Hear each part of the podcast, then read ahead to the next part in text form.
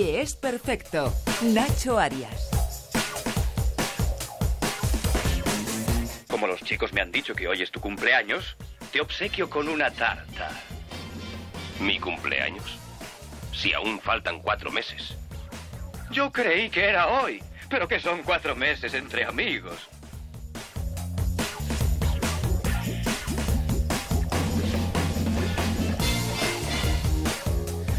Seguro que nadie de los que están ahí al otro lado renunciaría a sentarse en una mesa y disfrutar de su plato preferido. La cocina ha evolucionado tanto en estas últimas décadas que los cocineros y cocineras, que nadie se enfade, ¿eh? para que hablar de cocineras también, son ya casi y en muchos casos comparables a estrellas del celuloide. Y tanto ha cambiado la cultura de comer que ya no nos conformamos con cualquier cosa. En algunos restaurantes hay que esperar casi un año para poder tener mesa. Y en nuestro país, la cocina y los profesionales que están al frente de esos fogones han conseguido situarse a la cabeza de los chefs mundiales, dando prestigio y reconocimiento a nuestra cocina. Pero, ¿cuál es la base de todo este éxito? Bueno, pues los pilares yo creo que sin duda una buena formación, pero sobre todo pasión por lo que se hace. Como ellos dicen, no hay nada más satisfactorio que la gente disfrute de sus creaciones, algo que se consigue no con pocas dificultades. No os imagináis lo difícil que es ser Alberto Chicote ahora. Ser el presentador y el chef de Pesadilla en la cocina es, bueno, pues es como ser un superhéroe, pero en vez de ir con una capa y los calzoncillos por fuera, pues voy de Gato Ruiz de la Prada, que se ve más. Además, a mí si me deja tirado el coche, pues no me tengo que estar poniendo el chaleco reflectante, que quieras que no, se ayuda. Porque hay gente que dice que mis chaquetillas son, no sé, muy llamativas. Pero bueno, eso es como digo yo, que todo depende con qué lo compares, ¿no? Porque, porque esta noche vieja pasada yo di las campanadas con una de mis chaquetillas puestas a huevo frito. Y al día siguiente, ¿de qué hablaba todo el mundo? Del tupé de Manolarias, joder, es que no puede ser. Alberto Chicote, ¿qué tal? ¿Cómo estás? Buenas tardes. Ay, encantado. Hacía muchísimo que no escuchaba esto. Esto ya tiene unos años. Sí, sí, ya tiene Pero unos años. podría ser totalmente actual porque este año vuelves a dar otra vez las campanadas con por, Cristina Pedroche. por, por cuarta vez, por cuarta vez estoy como, bueno, primero muy emocionado, porque mm, lo de las campanadas es una cosa muy especial.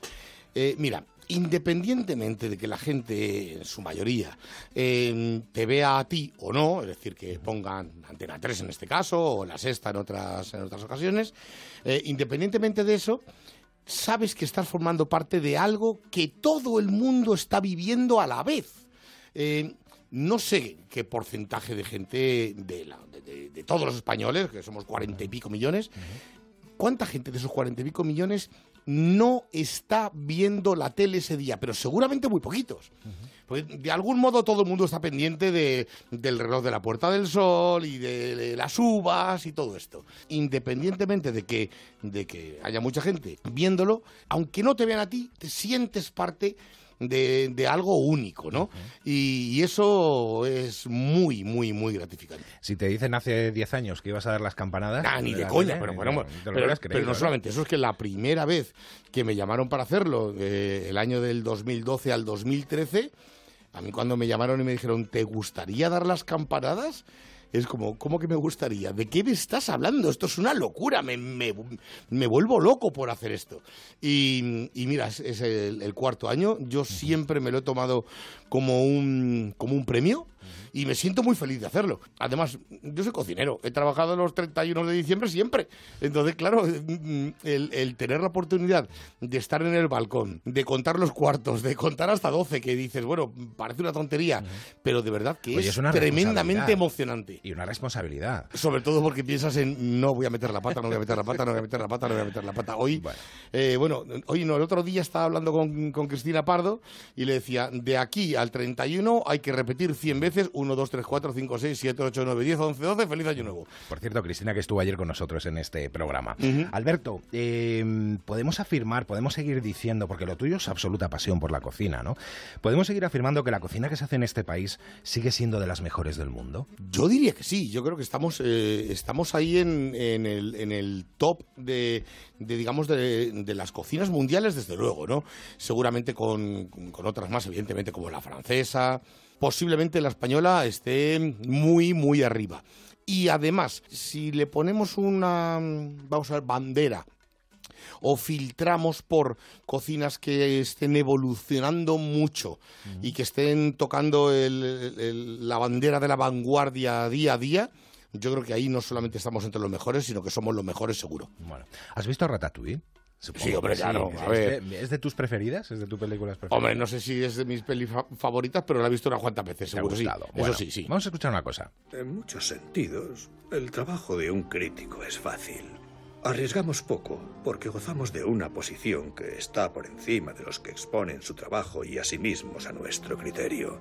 Nos regodeamos en las críticas negativas, que son divertidas de escribir y de leer. Pero hay veces en las que un crítico realmente se arriesga en pro del descubrimiento y la defensa de algo nuevo. El mundo es hostil para los nuevos talentos y las nuevas creaciones. Lo nuevo necesita amigos. No es que cualquiera pueda ser un gran artista, sino que los grandes artistas pueden proceder de cualquier lugar. Volveré pronto hambriento de creaciones. Ay, los críticos. ¿Te han hecho alguna mala jugada, algún que otro crítico? Uy, pones una cara. No, la verdad ¿No? es que a mí desde, el, desde que comencé a tener, digamos que, responsabilidades al frente de una cocina, la crítica siempre me trató con, con cariño, con gusto y, y- y creo pensar que, que, que, bueno, que era algo merecido, ¿sabes? O quiero pensar que es así, ¿no? Eh, yo en esta en este discurso del, del crítico creo que hay cosas que son muy acertadas, como, como lo que nombra al final acerca de que no es fácil eh, adquirir una posición de preponderancia.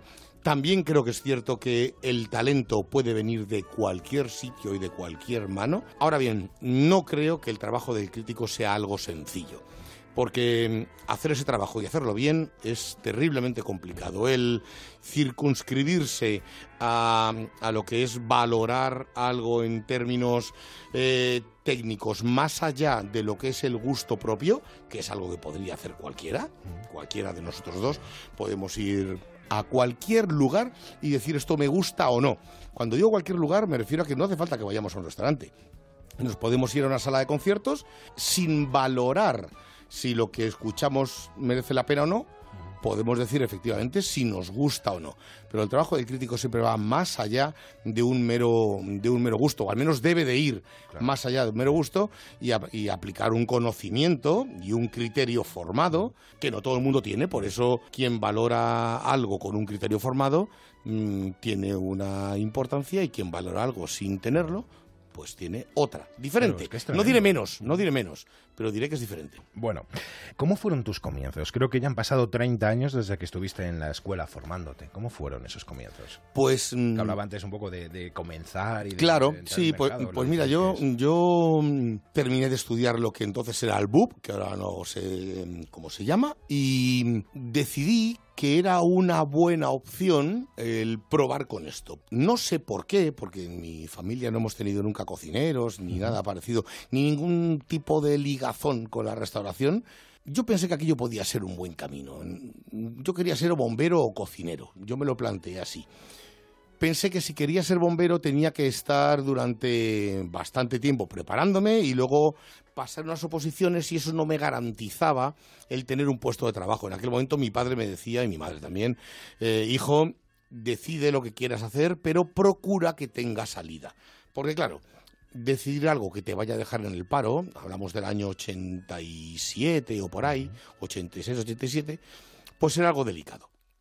Y te juro que pensé, bueno, de cocinero de comer no me faltará. Te lo juro que lo pensé así. Y, y lo cierto es que mandé los papeles que me, que me pedían en la escuela de hostelería de la Casa de Campo, que era entonces la única que había en todo el país. y sorprendentemente entré. Digo sorprendentemente porque, porque yo no sabía que la demanda era grandísima y que al haber solamente un centro de formación en todo el país, pues venía gente de, pues eso, de toda España a estudiar tanto cocina como, como sala. Y a mí me mandaron la documentación, me dijeron que estaba todo bien y que bueno, que empezaban las clases tal día. Tardamos un tanto en entrar en la cocina, porque en aquel momento recuerdo que estaban de obras. Y claro, yo quería saber si eso de la cocina que yo había escogido estudiar me iba a llegar o no. Porque, claro, recibes clases de cocina teóricas que tienes que estudiar, y te, te decían los utensilios, te decían cómo se distribuye una cocina, te decían las partidas, te decían tal y bueno, bueno, yo esto me lo estudio y ya está, pero pero yo quiero saber si una vez que yo me ponga la chaquetilla esta que me habéis mandado comprar, me voy a enganchar o no cuando entre. Y el primer día que entramos en la escuela de hostelería, es decir, en la cocina de la escuela de hostelería, después de aquellas obras que estaban terminándose, recuerdo que hicimos espaguetis. Pero claro, es que hicimos los espaguetis. Claro, para mí un espagueti era una cosa que se compraba en una bolsa. Y descubrí que se podía hacer.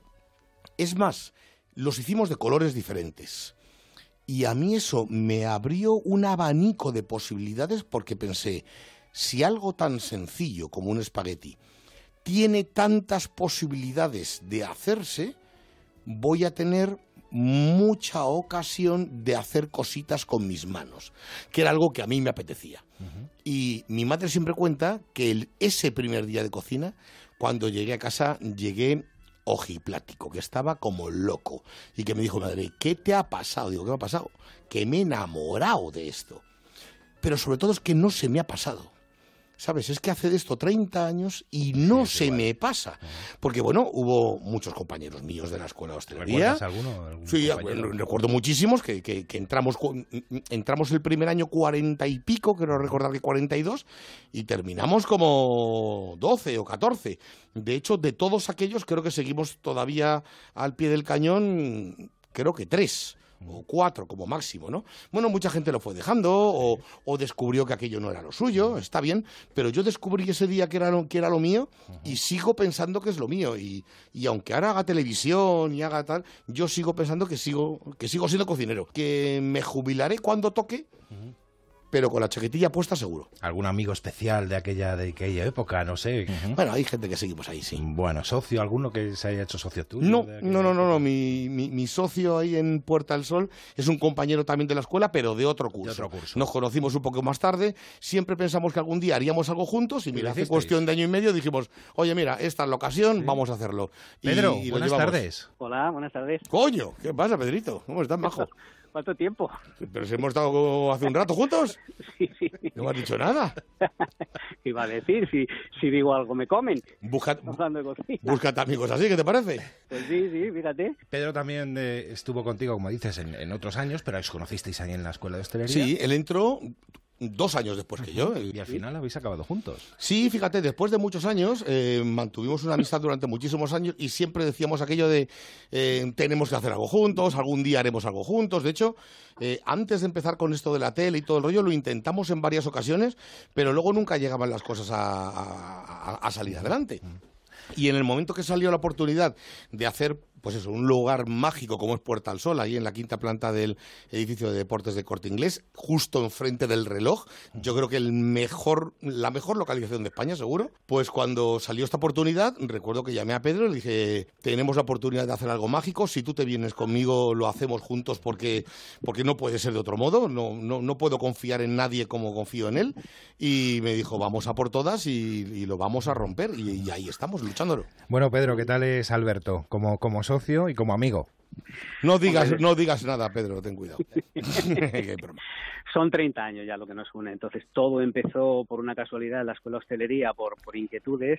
Siempre ha habido la amistad, ha habido momentos de etapas que hemos trabajado juntos, pero son 30 años de camino con el hilo conductor de la cocina. Luego, claro, Alberto de repente, de repente, pues le llega, le llega, pues, el, en forma de gran comunicador la televisión. Claro, yo le conozco como amigo, le conozco como profesional de la cocina.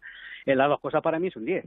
Pero si a mí me dicen que, que encima iba a ser pues lo que es hoy en día, una estrella y un gran comunicador y que llega a todo el mundo y que sabe decir las cosas, yo claro, yo lo veía como amigo y decía, madre mía, cuando surgió todo esto, estábamos por ahí de viaje, cuando surgió la tele, y yo decía, eh, estábamos juntos, ¿te acuerdas? Que, recibí una llamada, él, estaba en un coche, estábamos en, en el Algarve, en Portugal, viendo a ver si podíamos echar una mano a una gente que tenía allí un complejo hotelero y que buscaban un poco de asesoría a la hora de, de mejorar su, su oferta y tal. Y recuerdo que estábamos en un, como en un coche, eh, Pedro se bajó y, otro amigo se bajó también, yo me quedé allí hablando por teléfono y cuando bajé del coche me dice, ¿quién te ha llamado que tienes esa cara? Digo, no te lo vas a creer, ¿te acuerdas? Sí, sí, nos han pasado cosas estas como, como medio divertidas. Es muy curioso. Yo siempre cuento lo de Pedro porque el primer día de escuela, cuando llegan los chavales nuevos de otros años, ¿sabes? Siempre estás ahí en la escuela mirando a ver cómo, a ver cómo llegan y no sé qué. Y entonces llegó un tío así como barbudo, melenudo, ¿sabes? Que claro, según le ves, dices, le va a durar a este la barba y la melena tres minutos. La cuestión es que no le volvimos a ver a aquel pollo nunca, ¿sabes? nunca subimos otra vez nada de él. Y un día ya, después de yo conocer a Pedro y pasar un año o algo así, digo, oye, en tu clase vino un tío que era así como melenudo y barbudo. ¿Qué fue del tío ese? Dice, que qué fue? Que, era yo. Dice, el primer día cuando llegué me dijeron, tú, melena y barba fuera. Y en vez de decir, pues no me cortó la barba, dijo, bueno, pues si no se puede llevar barba en la escuela, pues me la quito. Y así ya está. De hecho, es la única imagen que tengo porque mm, no hay ni siquiera fotos de Pedro con barba, que se lo he preguntado mil veces. Digo, ¿no tendrás una barba de como yo te vi aquel día por primera vez? Y no hay, no hay registro, nada más que en mi memoria. Sí, va, es verdad, es verdad. Es cierto. Bueno, pues ahí estáis dándolo todo, en Puerta del Sol, ¿no? Esto es. El kilómetro cero de la, de la capital. Sí, sí, no hay un lugar más céntrico que, este. Mm, la verdad que no. Pues Pedro, muchísimas gracias por haber estado con nosotros. De nada, un placer. Si quieres eh, aportar alguna cosita más, si quieres decir alguna cosa más. Hombre, en lo, en lo personal, que estamos viviendo un momento muy bonito, yo estoy encantado de estar en este proyecto con él, porque ya son muchos años juntos y esto va para mucho tiempo que me encantaría que fuera para mucho más tiempo y que ahora mismo para mí, Alberto, en, el mundo de la comunicación y en el mundo delante de una cámara es de lo mejorcito con o sin chaquetilla. Qué bajo es. ¿eh? ¿Qué, te parece? Bueno, Pedro, pues muchísimas gracias. Venga, felices Luego nos vemos, hasta luego. Pues antes hablábamos, eh, Alberto, de esa importancia de la formación para regentar, estar en una cocina, cada uno en su campo, me refiero, ¿eh? tanto el que administra como el que está al frente de los fogones. Porque en la hostelería, en la mayoría de los casos, todo vale, ¿no? Es una, es una pena. No como podemos ver en Pesadilla en la cocina, ¿o esto ha cambiado? No, no es que todo valga, es que em, todos tenemos ciertas referencias cercanas. Quiero decir, lo de, bueno, me he quedado sin trabajo, monto un bar, ¿no? Claro, pero ¿qué, es lo que pasa? Vamos a ver, ni nos pongamos estupendos de más, ni nos pongamos estupendos de menos. Mm. Quiero decir, al final, mm, lo que hacemos nosotros, que siempre decimos que es complicadísimo, no es construir aviones. ¿Sabes? Es una cosa que con cierto sentido común, con intención, con actitud, con ganas de trabajar, con capacidad de esfuerzo, determinación y cierto sacrificio, se puede sacar adelante. Todos hemos conocido ese típico, yo me hace mucha gracia siempre esos locales que se llaman dos hermanos, que hay un montón de dos hermanos por ahí, dos hermanos o dos hermanas, aparte del, del, pueblo, ¿no? Eh, y se refieren a esos sitios que están sacados, pues eso, a base de, de, como te digo, sentido común, decir, vamos a hacerlo bien, sin ninguna formación, sin ninguna preparación, pero con ese interés de hacerlo mejor cada día, con esa capacidad de esforzarte por hacer un buen trabajo, eh, con esa sensación de que si lo haces bien vas a dormir como un príncipe y que si no lo haces bien, pues te vas a tener que esforzar aún más, que es lo que hacemos todos todos los días. Con eso quiero decir que no es tan complejo, pero ojo, tampoco es tan fácil. No solamente porque pienses que, bueno, pues Perico de los Palotes o Periquita de los Palotes, como hace unas patatas con costillas muy buenas, pues vamos a ponerlo en el bar y yo me pongo a hacer cañas y ya está, y todos están contentos. Ojo que no es tan sencillo pero de verdad que tampoco es tan complejo como para no poderlo hacer. Esto que tú dices de me quedo sin trabajo, recojo una indemnización y monto un bar es una cosa muy común. Pero no quiere decir ni que te vaya a salir bien ni que te vaya a salir mal. Eso sí, sin trabajo, sin esfuerzo, sin actitud y sin ganas de agradar, eso no te va a salir bien ni de broma. Pero todos conocemos, como te digo, un bar debajo de tu casa que dices, pues es que es un tipo que se vino un día del pueblo a no sé dónde, se puso, digo, pues lo voy a hacer. Oye, y lo han hecho, y lo han hecho de categoría, que los hay a patadas. Pero también hay gente que se piensa que esto es muy sencillo.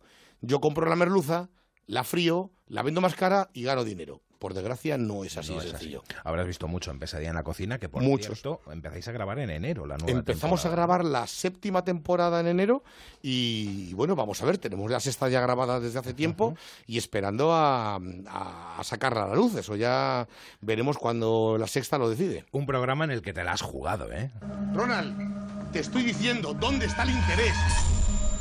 Chaval, no me Te estoy toques. diciendo, ¿dónde está el interés? ¿Dónde está eso? ¡No me toques! ¿Dónde está eso? ¿Pero qué pasa? ¿De qué vas tú? No me toques, ¿Qué vas tú? No me toques, no ¿El me toques.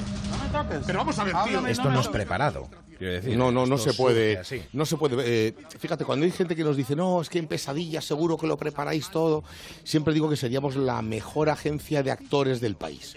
Porque en setenta y pico restaurantes, con una media de cuatro o cinco personas por restaurante, tú fíjate la de actores que estaríamos manejando. Es más, actores que siguen en sus restaurantes después de varios años. Es decir, que seríamos pues algo bastante, bastante más allá que cualquiera, que, que cualquiera de las agencias de actores de, no del país, sino del mundo, del, del mundo entero. Nosotros tratamos cosas que pasan de verdad, en lugares que son de verdad y con gente que es real. Y este es, mm, en cierto modo, nuestro valor. Nosotros trabajamos con gente que reclama voy a decir nuestra ayuda, porque yo no estoy solo haciendo pesadilla en la cocina, aunque, aunque tú solamente me veas a mí en, en la pantalla. Hay un equipo muy importante de gente detrás intentando buscar la manera de poder relanzar un negocio que está pasando horas muy, muy bajas.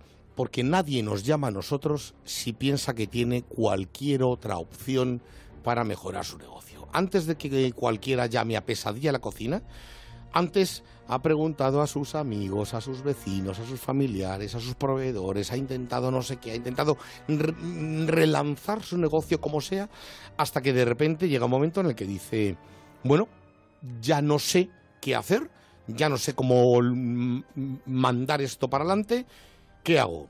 Llamo a Pesadilla de la Cocina y que venga Alberto y me diga qué es lo que le parece que le ocurre a este negocio. Y esto es algo que es muy potente. ¿Por qué? Porque habitualmente lo que tú tienes en tu cabeza de lo que le pasa a tu negocio no se corresponde con la realidad en la mayoría de las ocasiones. Y no digo que tenga yo el 100% del acierto con lo que te pasa, pero es que la mayoría de las veces el tipo de negocio que, que nos llama o que nosotros eh, atendemos son negocios que tienen unos problemas muy claros y muy evidentes, pero desde dentro nunca se ven del mismo modo que desde Desde fuera. fuera. Y yo cuando llego siempre procuro, como dicen los americanos, aquello de me voy a poner en tus zapatos. Y siempre pienso, este es mi negocio hoy y tengo una semana para eh, ver lo que ocurre, analizar cuáles son los problemas, intentar mm, descubrir cuáles son las posibles soluciones, intentar implantarlas y sobre todo hacer que quien, que quien se va a quedar en el negocio justo después de irme yo tenga claro, tenga claro que los problemas eran estos y la solución es aquella. Porque si no tiene claro cuáles son los problemas y las soluciones, ¿de qué sirve que yo vaya a decirle, pues mira, este plato mola más que el tuyo o pintándolo de rojo el lugar está más bonito? Bueno, sé que te gusta viajar, ¿no? ¿Te gusta viajar? Mm, Eh, Todo lo que puedo, pero puedo poco, la cosa son. poco, eh, porque tienes poco tiempo. Eso sí, me han dicho que cuando te subes a un avión te quedas completamente dormido a los dos minutos. Pues no sé quién te lo habrá dicho, pero es erróneo eso. ¿Sí? Sí, sí, yo no tardo dos minutos, yo tardo como 30 segundos. tardo muchísimo menos. Antes, antes disfrutaba muchísimo de los despegues y, los aterri- y, los, y los aterrizajes. Ahora de los aterrizajes en algunas ocasiones, de los despegues casi nada. Es más, yo voy, me cojo, me pongo, me siento, me pongo el iPad o me, pongo, me cojo un libro, me pongo a leer, digo, ah, qué buen rato, porque es un momento bonito ese del avión, de, de podérselo dedicar solamente a algo a lo que estés dedicado o a la charla con quien te acompañe, si viajo con mi mujer, pues de maravilla. Pero es que no lo puedo evitar, es que me quedo tostado, de verdad. Pero me quedo tostado, además, vaya donde vaya, eh, da igual, me da igual el asiento que me pongas, más sitio, menos sitio, no sé qué. Hago así, clock y desconecto.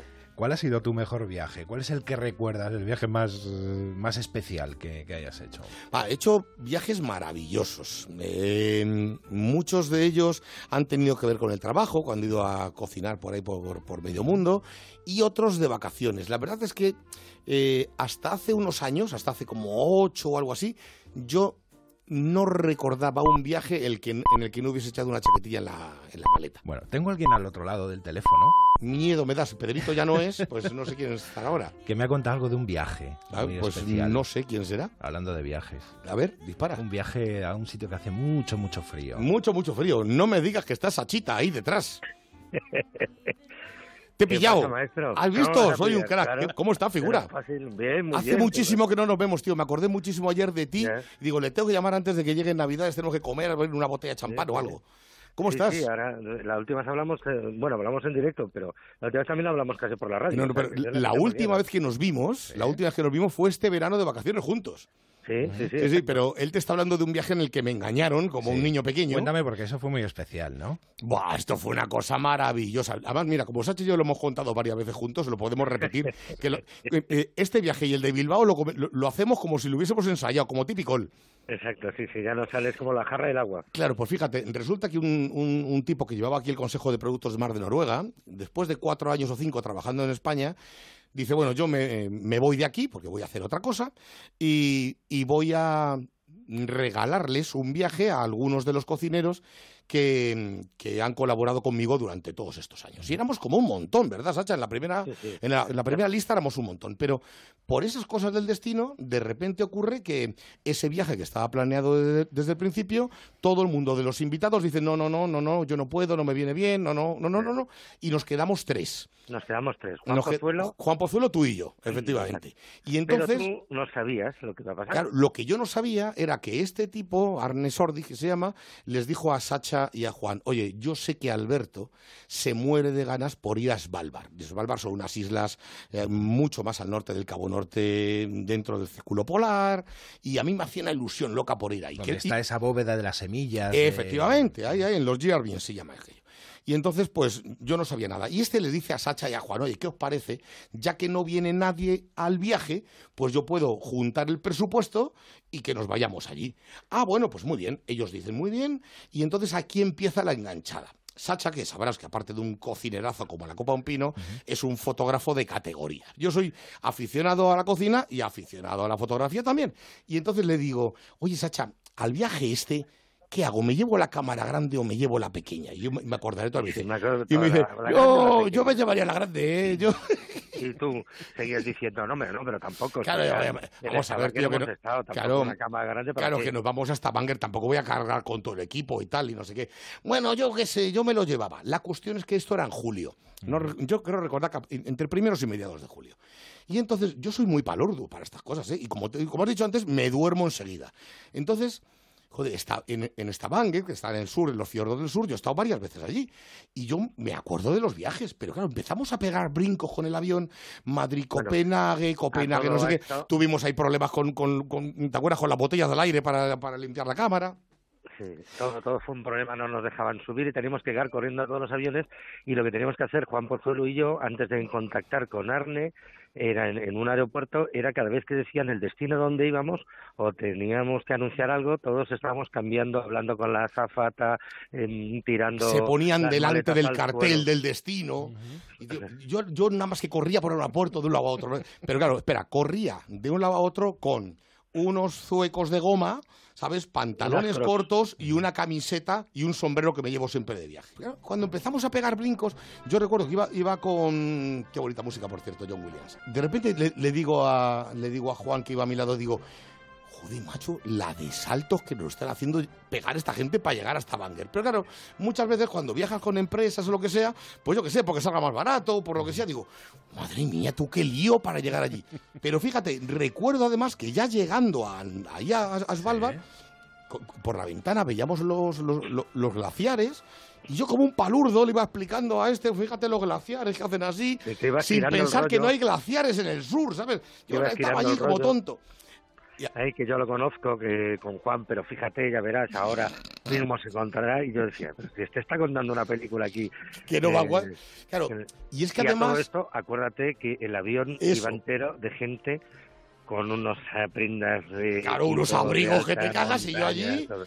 manga corta. No, no, con Crocs, yo, ¿no? yo- Me han dicho. yo la única vez que he sido el más valiente de todo el avión era yo, porque yo me bajé, la gente me miraba como diciendo, esto sí que es un expedicionario como Dios manda. Ay, con las... con- es que de verdad, descl- descalzo. Es decir, yo me planté en Svalbard, creo que Sacha tiene una foto, que Sí, sí, la estoy, que la tienes tú, sí, que estoy de espaldas, con una camiseta, el sombrero, pantalones cortos y descalzo, y estábamos como a 17 bajo cero, 18, digo, Sí, como sí. en el congelador de casa, pero a lo grande, y con el cartel de vamos a llamarle aeropuerto, si le podemos llamar así, aquella caseta que ponía Svalbard, y diciendo, madre mía, ¿dónde me han traído esto? Y a partir de ahí ya cachondeo. Esto es impresionante, esto no Sí, me puedo sí. creer. Digo, ya, ya. Claro, verás, lo bueno. que nos vamos a creer es como no aparezcan las maletas. Claro, efectivamente, luego ya aparecieron las maletas y nos pudimos ir a comer al, al- al hotel aquel que nos recibieron con unos sándwich fríos. Sí, Bueno, para liarla. sí, sí. Creo que con Sacha, con Sacha Ormaechea, el que tenemos al otro lado del, del teléfono, eh, fue el, el que presenció tu primer autógrafo, ¿no? Y además fue una hora justo después de emitirse el primer capítulo de Pesadilla en la cocina. Pues mira, ¿Cómo es- fue es, eso? que ¿Cómo hemos fue vivido eso? muchísimas cosas juntos. Sí, sí, hemos vivido muchísimas cosas juntos, es, verdad. Nada más eh, empezar el programa, quedamos en aquello que llamamos la oficina, ¿te acuerdas? Sí, claro. El, el Padis, y nos fuimos a tomar algo. Y empezamos a hablar, ¿qué te parece? Yo lo veo, como no sé cuánto, a ver, joder, es una aventura, qué divertido, no se podía decir nada. Y a los dos segundos salió una chica diciendo, oye, tú, tú- tú- yo te he visto en la televisión, ¿me puedes firmar un autógrafo? Y dije, bueno, este es el comienzo del fin. Es que la, la verdad es que igual ahora menos, porque bueno, porque las- los compromisos eh, profesionales nos, han, no- nos separan un poco, pero hubo, hubo un tiempo que, es que daba la sensación de que yo mm, mm, dormía más veces con Sacha que con mi mujer o con, la, o, con la suya, porque estábamos todo el día viajando y haciendo cosas juntos, que la verdad es que fue mm, muy, muy Claro. gratificante. Pues Sacha, gracias por estar también esta, esta tarde tan especial aquí con, con nosotros. No, Muchas gracias, a Sacha. Vosotros. Nos vemos Alberto, pronto, cuídate. Un abrazo. disfruta Bueno, mucho. Venga, nos vemos, hasta Te luego. quiero, un beso. Alberto, ¿tienes hermanos? ¿Y si, Uno. si tú eres el mayor? Yo soy, yo soy el- mayor. ¿Quién se bueno, las- bueno, no las soy el mayor, soy el más viejo, porque el, el otro que es más joven es mayor que yo. Creo que te gustan los ACDC, ¿no? Sí, mucho, mucho, mucho. Y he puesto ACDC porque se me, eh, me han contado también que te gusta mucho el rugby, ¿no? Sí, desde que era, bueno, casi, casi desde que era un chaval. Fue mi hermano antes que yo, jugador de rugby. Sí. Y... Pues espérate, Dani, buenas tardes. ¿Qué pasa? ¿Cómo estáis? ¿Qué pasa, majo? Pues vaya tarde de sorpresa que me llevo. Me cago en la leche jodida. Ac- me alegro. Acabo de colgar al Sachita. No, ya lo he oído. Ah, la has oído. Vale, vale. Qué, pena, qué pena que se nos ha ido, porque en relación con el rugby también tiene mucho. Es verdad, Sacha, También, sí. Sacha fue jugador de rugby también, medio melé. Claro. Sí, sí. Bueno, ¿cómo Sí, fue sí. eso de lo del rugby? Recuerdo un, de- un episodio de Pesadilla en la cocina, el de la Tana. El primero. El primero, fue el primero, el de la Tana, donde te llevaste al, al cocinero a ver un partido de rugby y Claro. demostrarle un poco los valores que para ti significa ese Bueno, yo, deporte, yo lo que intenté en aquel, en, a- en aquel momento era intentarle hacer recordar lo que, lo que yo pienso que siempre lleva un jugador de rugby encima. ¿Por qué? Porque siempre he dicho, claro, siempre he dicho que no se puede ser exjugador. Igual de otras cosas sí, no lo sé, no lo sé, no, no, no, no me atrevo a categorizar esto, pero, pero desde luego creo que no se puede ser exjugador de rugby. Si lo has sido, lo eres siempre. Y hay una, hay una serie de, de- de valores, hay una cosa de, de, de algo que te corre por la sangre cuando, cuando te has dejado la piel en un, en un campo, que mm, si se te olvidan, solamente hay que sacarlos a, a flote, pero no están nunca perdidos del todo. Y esto es algo... Eso no se olvida. Eso no, No, se olvida. ¿a qué no, Dani? Lo hemos dicho, lo hemos dicho mil millones de veces. Yo no sé Nada, nada. si sería eh, de otra manera de no haber jugado al rugby, pero desde luego no creo que fuese mejor que lo que soy ahora. Oye, ¿por Esto lo, hemos, esto lo hemos comentado muchísimas veces. ¿eh? muchísimas veces. De lo que, no- lo que, nos, ha, lo que nos ha hecho. Y llegó, llegó de, so- de sorpresa aquello. Nu- Nunca nos hubiéramos esperado jugar a un deporte que en España era minoritario, además. Y, y, y fíjate lo que nos ha dado y lo que nos nos sigue dando, porque cómo no lo seguimos pasando. Desde luego. Que a cualquiera que se lo digas, dice el rugby, el rugby tiene valores y estáis dando leches todo el rato. Todo ¿no? lo contrario. Bueno. Todo, todo lo contrario. Una, una cosa es la, vamos a decir, la agresividad que va, que va metida en el, en el deporte, pero también hay una nobleza y una limpieza que, que desde luego en, en otros muchos deportes está completamente exenta. No, en otros muchos no, diré que solamente en algunos está exenta. En el, en el rugby es cierto que hay mucho contacto, es cierto que, eh, como, como te digo, hay una agresividad innata que está ahí, pero una cosa es la agresividad y otra cosa es la violencia. Sí, sí, no hay que el- equivocarnos, en- en- no, no, es, es Es- fun- es no fun- es fundamental. Ese Eh, matiz, ¿no? Hombre, es que, es que si no, si no, mm, cambiamos de deporte y nos vamos a otro lado. Eh, ¿Cómo surgió? Porque dices que llegó de una manera muy... Ah, eso a ti ya te- ya te lo han ¿Cómo contado y quieres que te lo cuente no, yo, no, ¿no? yo no, no, no, no, no Ah, lo bueno. sé. Es una pregunta que yo, que yo os lanzo, ¿no? Pues yo mira, lo sé no, todo, ya me no, no, no, yo te cuento porque es que esto fue una cosa como muy divertida. Sí. Eh, mis padres y por ende mi hermano y yo, cuando éramos unos chavales, hemos sido campistas desde muchísimo tiempo. Y entonces un año nos fuimos de, nos fuimos, bueno, durante muchos años fuimos a un camping en, en- en- San Juan, Alicante, en San. Juan, efectivamente. Y ahí pues hacíamos amigos y no sé qué, no sé cuál. Y ahí vives pues con 15 años que te gusta la una o la otra, pim pam pum. La cuestión es que volvimos de vacaciones y llega un día mi hermano que se había apuntado al rugby. Digo, ¿a dónde vas tú a apuntar al rugby? El deporte ese tan raro. Y Entonces viene, viene a la vuelta como de, yo qué sé, de dos semanas algo así. Dice, pues sabes qué te digo, que nos vamos de viaje a Valladolid a jugar. Y a Gijón. Y a Gijón, efectivamente, a justo Gijón. después. Claro, con tan mala o buena fortuna, creo que buena fortuna, que es que ese verano había, me había hecho, bueno, o había hecho yo ojitos a una muchacha de Valladolid y dije, ah, pues esta es la mía. Yo me cojo, me apunto, ¿te acuerdas? Me, me- me apunto al rugby, me voy a Valladolid, que a mí me hacía muchísima ilusión ahí, que estaba como, como súper coladito. Me apunté al rugby. A aquella muchacha no la volví a ver nunca más, pero, pero de lo que terminé enamorado fue, de- fue del, del propio deporte. Encima. Hay eh, un gran equipo en Valladolid, el Entrepinares, ¿no? hay, Eh, no, no, hay varios. Hay varios. Hay varios. Luego, además, me dice, mi, me dice está nuestro Quesos, técnico. Peñalba Sí. que reconocido además el deporte con el Príncipe de Asturias. Que se ha De- desde luego, y, Sí, sí. y- y la final de la Copa del Rey se hace, se hace desde hace un par de años allí en Valladolid. Hay muchísima afición y muchísimo buen rollo. No te puedes imaginar y lo tienes que ver. Es decir, te tienes que ir, te tienes que ir y ver qué es que en una ciudad como Valladolid haya dos grandísimos equipos de rugby a nivel nacional y que nadie es anti ninguno de los demás. No, eso en el rugby no existe. Eh, No, eh, no, no hay anti nada en el rugby. Nadie es anti, yo qué sé, madridista, ni anti atlético, ni anti Barça. No hay antis. No hay antis. Y en una ciudad donde la mitad de la ciudad es de un equipo y la otra mitad es del otro, la gente solamente disfruta de buenos partidos y de buen rollo.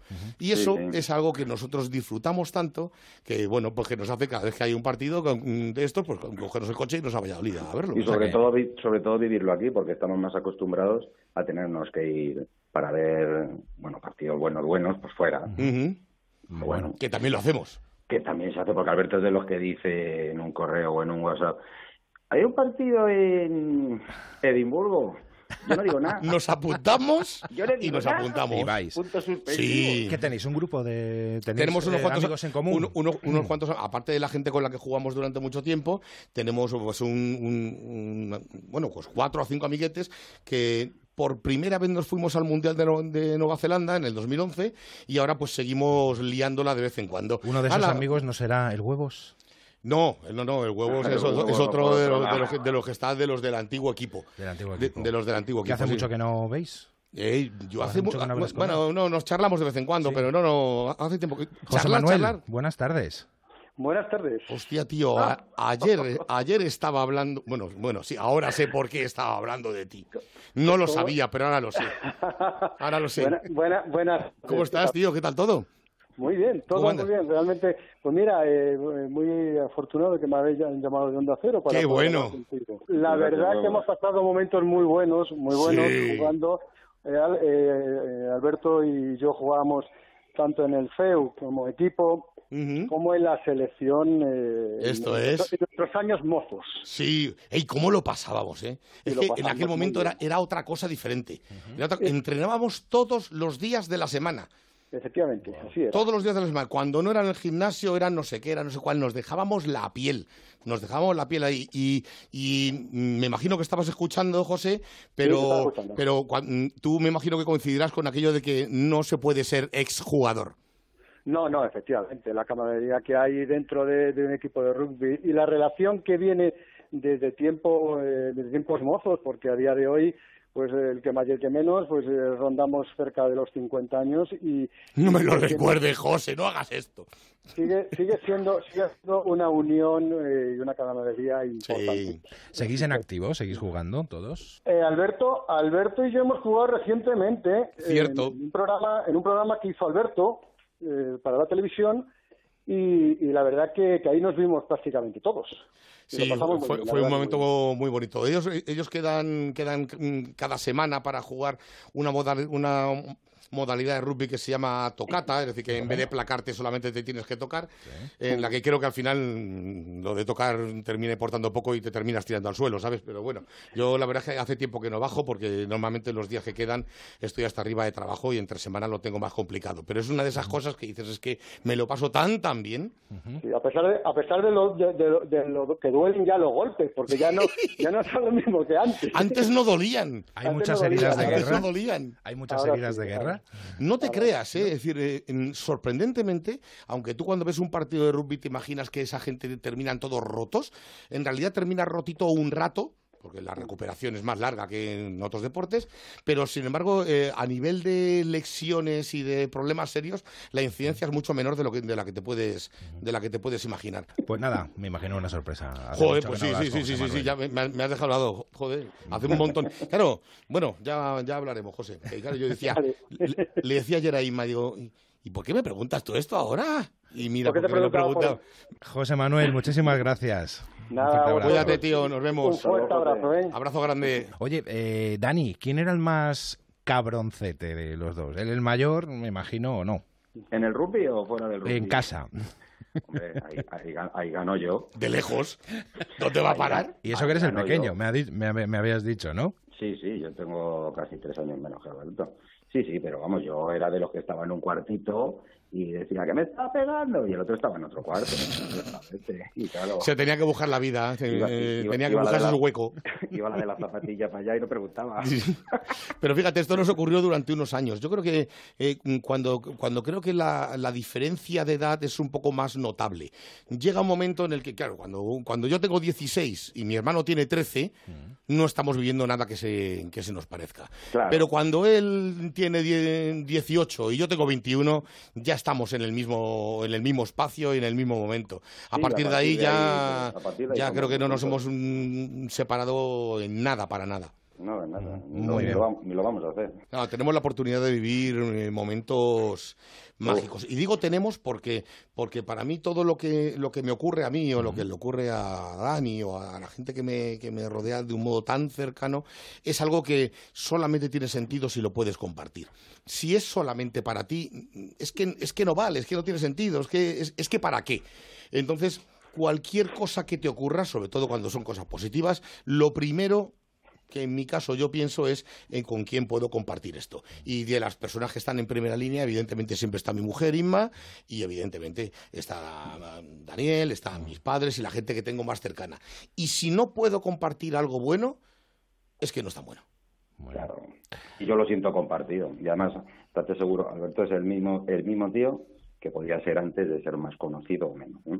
Exactamente lo mismo, lo que yo se lo agradezco infinitamente. Es que, es que nos ha costado a todos mucho esfuerzo llegar a donde estábamos. Cuando a mí, cuando a mí me llegó este, vamos a llamarlo giro, no vital, pero sí profesional, una de las cosas que te planteas es, yo tenía entonces con unos 42 o por ahí o 43.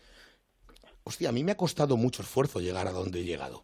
Eh, yo he intentado construir una vida que me sea satisfactoria. Yo, te lo juro, era un tío muy feliz con cuarenta y pico años. Con mi pareja, con mi familia, con mi trabajo, con, con todas mis cosas, yo vivía muy a gusto.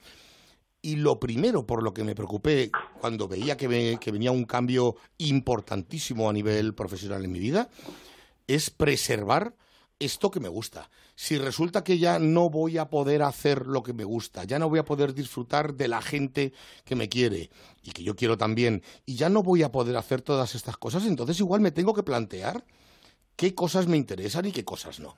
Eh, soy un tipo feliz ahora, lo soy, y me siento muy afortunado, mucho, mucho pero no porque tenga un trabajo que aparentemente es muy chulo y que, bueno, aparentemente para mí es muy chulo, pero no por eso, sino porque sigo preservando las, la- las cosas que me hacían feliz entonces y la gente que me acompaña en esto. Si no, no, si no ya te digo yo que no, que para qué.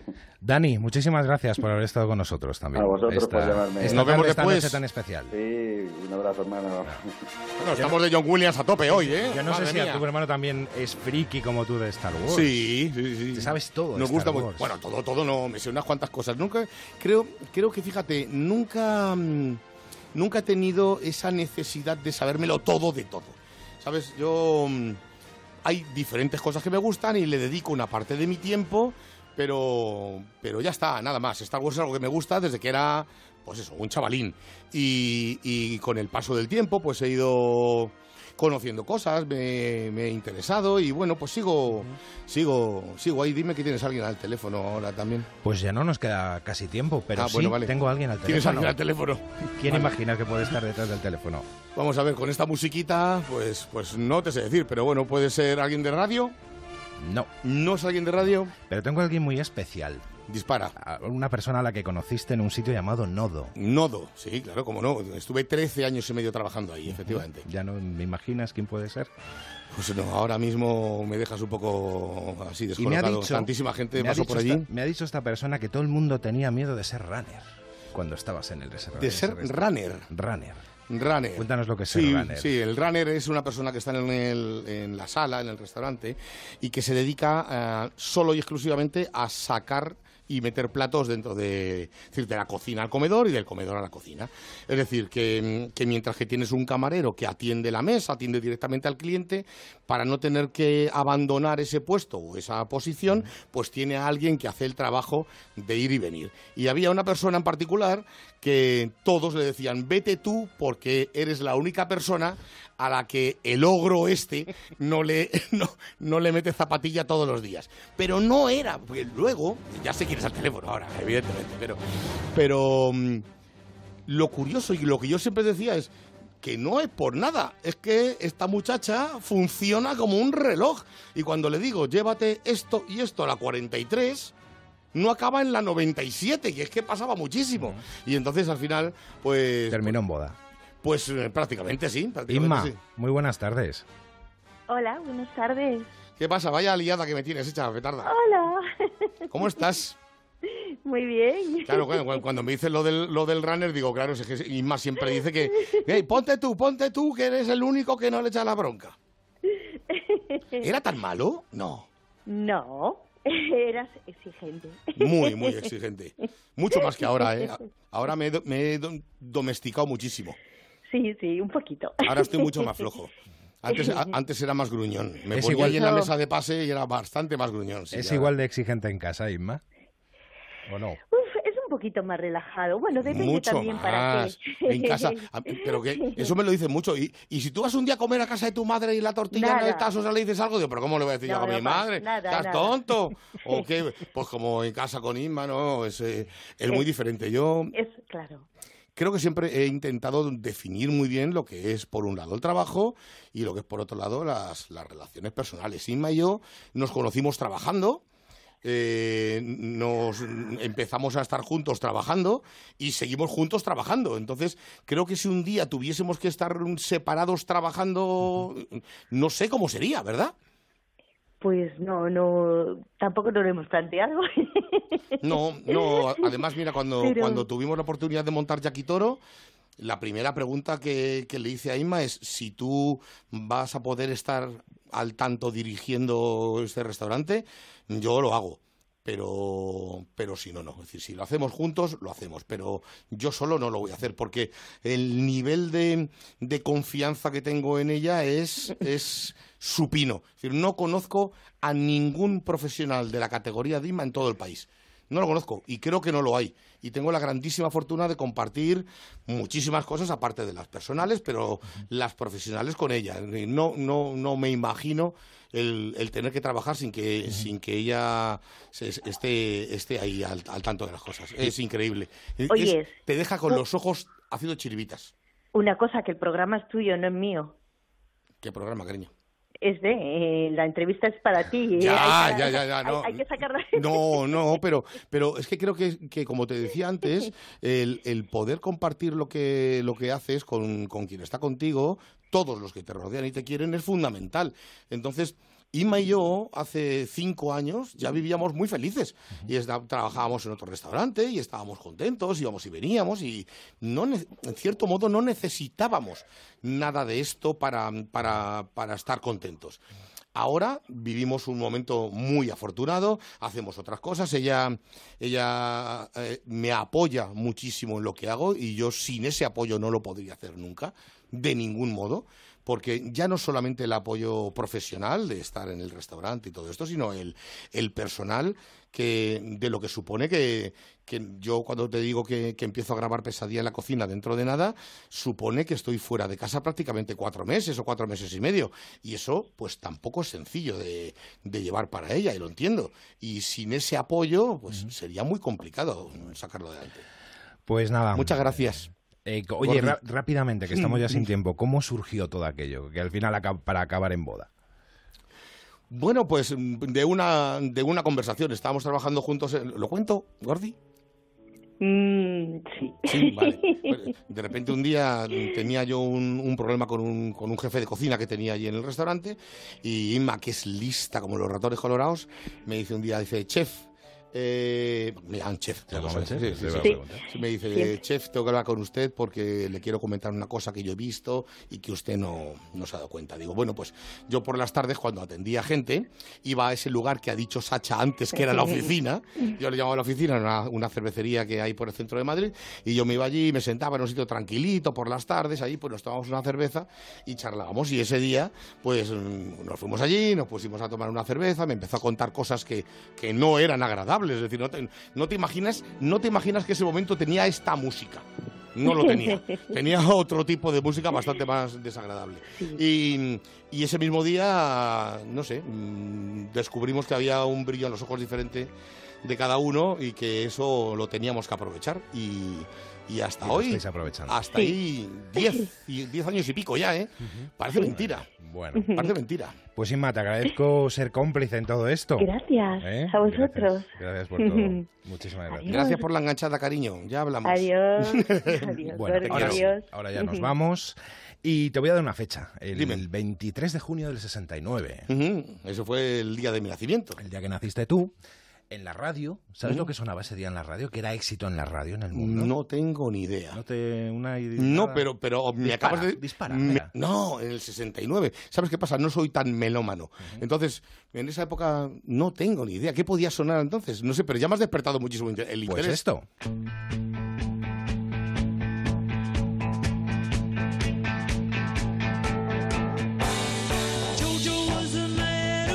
¿Sí? Esto era número uno ese día. ¡Qué bueno! Alberto Chicote, muchísimas gracias por haber No, muchas gracias a vosotros. Me habéis traído unos momentos a la memoria buenísimos. Eh, todo lo que han estado aquí acompañándonos es gente a la que aprecio, admiro y quiero muchísimo y de verdad, se- no sé, me vuelvo loco por volver. Bueno, pues cuando quieras, esta es tu casa. Será pronto, seguro. Feliz Navidad en esta noche tan, tan especial. ¿Vas a cenar con la familia en casa? Sí, con o- mis padres, con mi hermano, con mi sobrina, cenaremos tranquilamente. Sabes estas cosas que tienen las familias que te tienes que andar como dividiendo y un, un ratito para uno para allá, otro para acá.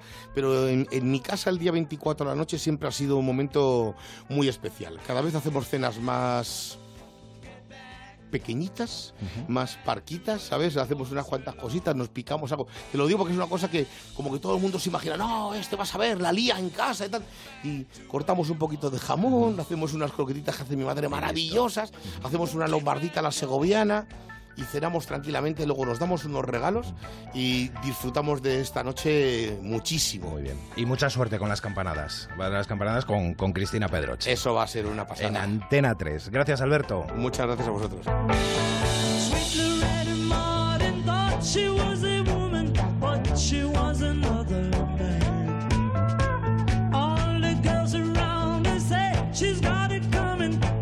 She gets it while she can. Despedimos a Alberto Chicote y nosotros continuamos. Nos queda todavía una hora de programa. Nuestro próximo invitado, seguro, seguro que lo conocen. Juan Herrera, creador de muchos grandes programas, ahora mismo como guionista en el hormiguero. ¿Lo quieren conocer mejor? Pues no se vayan. Noticias de las 6 y enseguida volvemos aquí, en Nadie es Perfecto, en Onda Cero. Go home.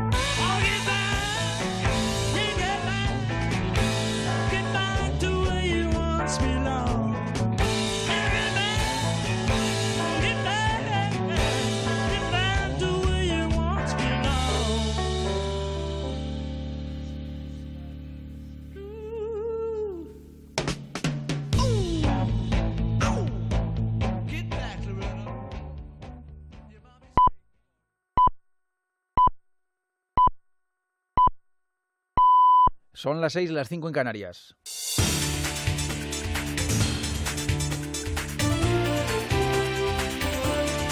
Noticias en Onda Cero.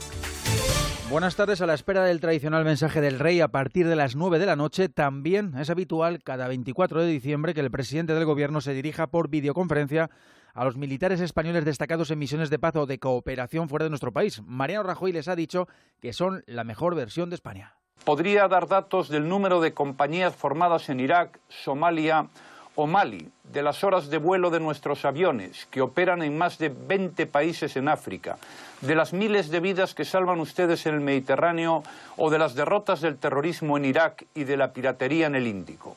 Pero hoy prefiero quedarme con la imagen que devuelven de ustedes los habitantes del sur del Líbano, del este de Turquía, de los países bálticos o de Colombia.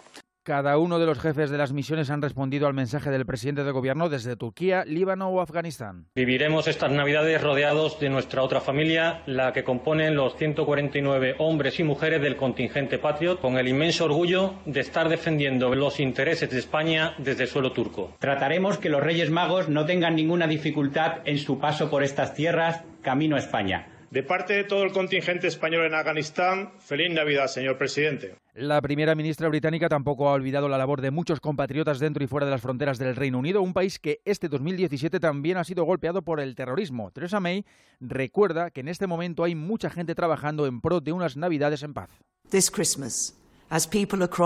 Esta Navidad, la gente está celebrando en todo el Reino Unido este tiempo tan especial del año con sus familias, con sus amigos. Y nosotros vamos a estar seguros, gracias al conocimiento, al valor y al servicio que prestan muchos hombres y mujeres que están trabajando para mantenernos a salvo, dentro y fuera de nuestro país. Gracias por vuestro servicio. Os deseo una feliz Navidad. Noticia de esta tarde concerniente a las elecciones catalanas del pasado jueves. Una vez contabilizado el voto por correo, el Partido Popular ha sumado un escaño en Tarragona en detrimento de Ciudadanos. La formación liderada por García Albiol pasa a tener cuatro diputados en el Parlamento, siete menos, no obstante, que tras los comicios de 2015.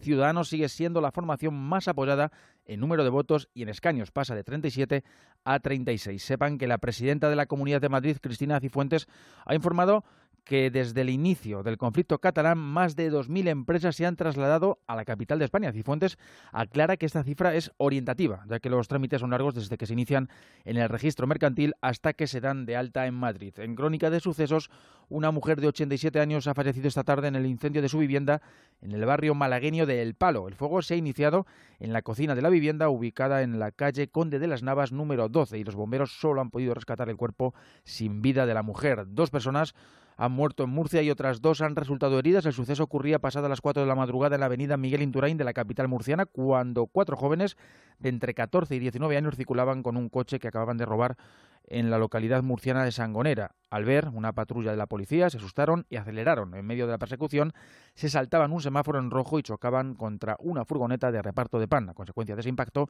el conductor del turismo y el de la furgoneta de reparto de 48 años este, fallecían. Por otro lado, la policía sigue investigando si el accidente ocurrido ayer en el que murieron dos jóvenes al chocar contra una gasolinera de Benicassin en Castellón es un caso de violencia de género.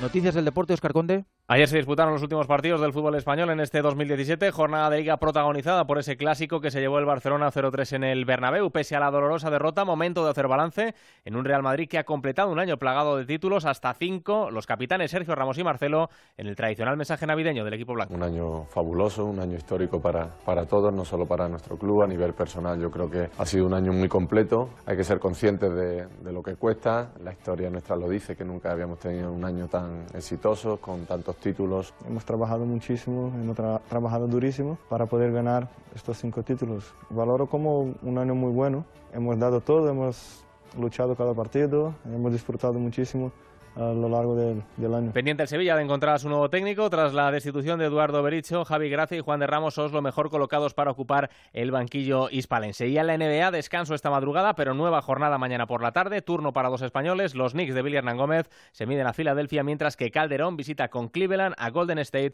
en la reedición de la final de la pasada temporada.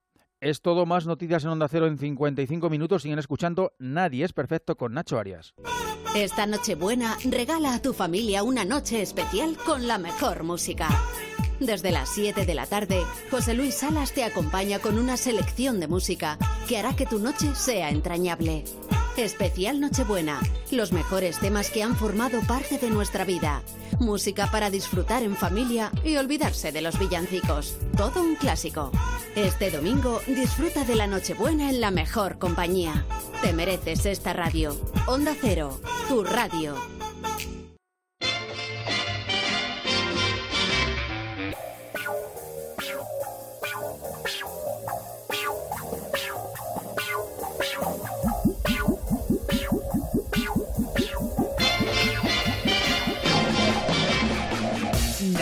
Es perfecto. Nacho Arias. Osgood, he de ser sincera contigo. Tú y yo no podemos casarnos. ¿Por qué no? Pues. Primero, porque no soy rubia natural. Bueno, nadie es perfecto. ¿Qué tal? ¿Cómo están? Nuestro invitado de hoy es de esas personas que todo el mundo la conoce aunque no lo sepan. Le gusta pasar desapercibido por la vida, observar, es muy observador, pero sobre todo lo que más le gusta es ir a su barbería de siempre, de su barrio, sentarse y escuchar las historias de los demás.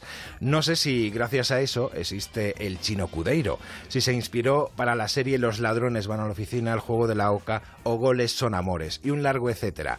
Hoy, desde el hormiguero, uno de los programas con más éxito de la tele, es un placer poder saludar y que se haya venido a nuestro programa a Juan Herrera. Juan, ¿cómo estás? Muy buenas tardes. Hola Nacho, pues muy bien, aquí encantado de la vida. Estos días de Navidad uno necesita gente como tú, gente que se ríe con la tripa.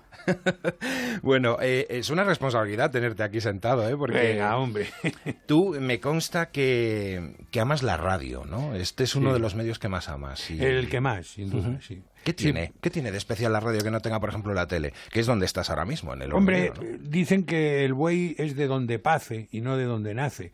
Eh, la radio, pues es un poco lo que fue mi vida desde niño, oír la radio, soñar con la radio. eh, y luego además vengo de una cultura oral. O sea, en los pueblos de Toledo, cuando yo era niño, era una lumbre donde se asaban unas patatas en estos días de invierno y al, al amor de la lumbre y con esas patatas oíamos a los viejos contar historias eh, de imaginación, a veces fantásticas, otras tristes o dolorosas. Aprender a escuchar, eso es un aprendizaje que los niños de ahora no hacen, porque los niños de ahora oyen, pero no escuchan, porque nadie les enseña. Y a mí me enseñaron a escuchar. ¿Qué tiene lo que te decía antes? ¿Qué tiene esto? ¿Qué tiene esto de especial que engancha tanto? Pues probablemente esto, mira, el, el oído es el órgano que comunica el exterior con el corazón. El, el ojo nos enseña cómo es el mundo, pero para sentir el mundo, que es diferente a verlo, hace falta el oído. O sea, nosotros oímos a nuestra madre, nos duermen con una nana y todo eso se nos va quedando en la memoria y nos emocionan oír voces. Por ejemplo, yo recuerdo Bobby de Glané, me acuerdo José Luis Péquer, me- Juana Ginzo, esas voces históricas de la radio, pues están en mi cabeza todavía. O sea, porque se quedan esas, esa- esos sonidos, se te quedan ya en la cabeza para siempre y son, forman parte de tu bagaje. ¿Ha cambiado mucho? ¿Crees que ha cambiado mucho la radio? Muchísimo. La hora de aquellos inicios, para mejor, para peor, es distinta. Mm, Es que fun- cumple funciones diferentes. Lo que pasa es que ahora, la- en este momento, la radio está en una transición.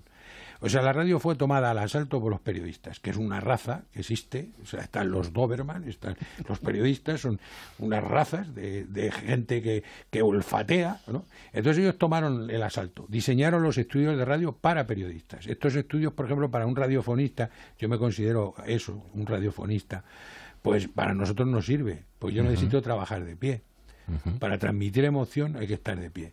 Pero el periodista no lo necesita, porque el periodista no necesita la emoción. Está, está al instante, está, eh, está crepitando con la información. Entonces nosotros somos inventores de mundos y los periodistas lo que hacen es inventan noticias, que es otra manera de, de vivir. Puedes presumir de haber hecho uno de los primeros programas despertadores de este país, ya que el despertador. Claro, pero que tú date cuenta, cuando tú eres un ser raro como yo, anómalo, eh, o inventas cosas o nadie te contrata.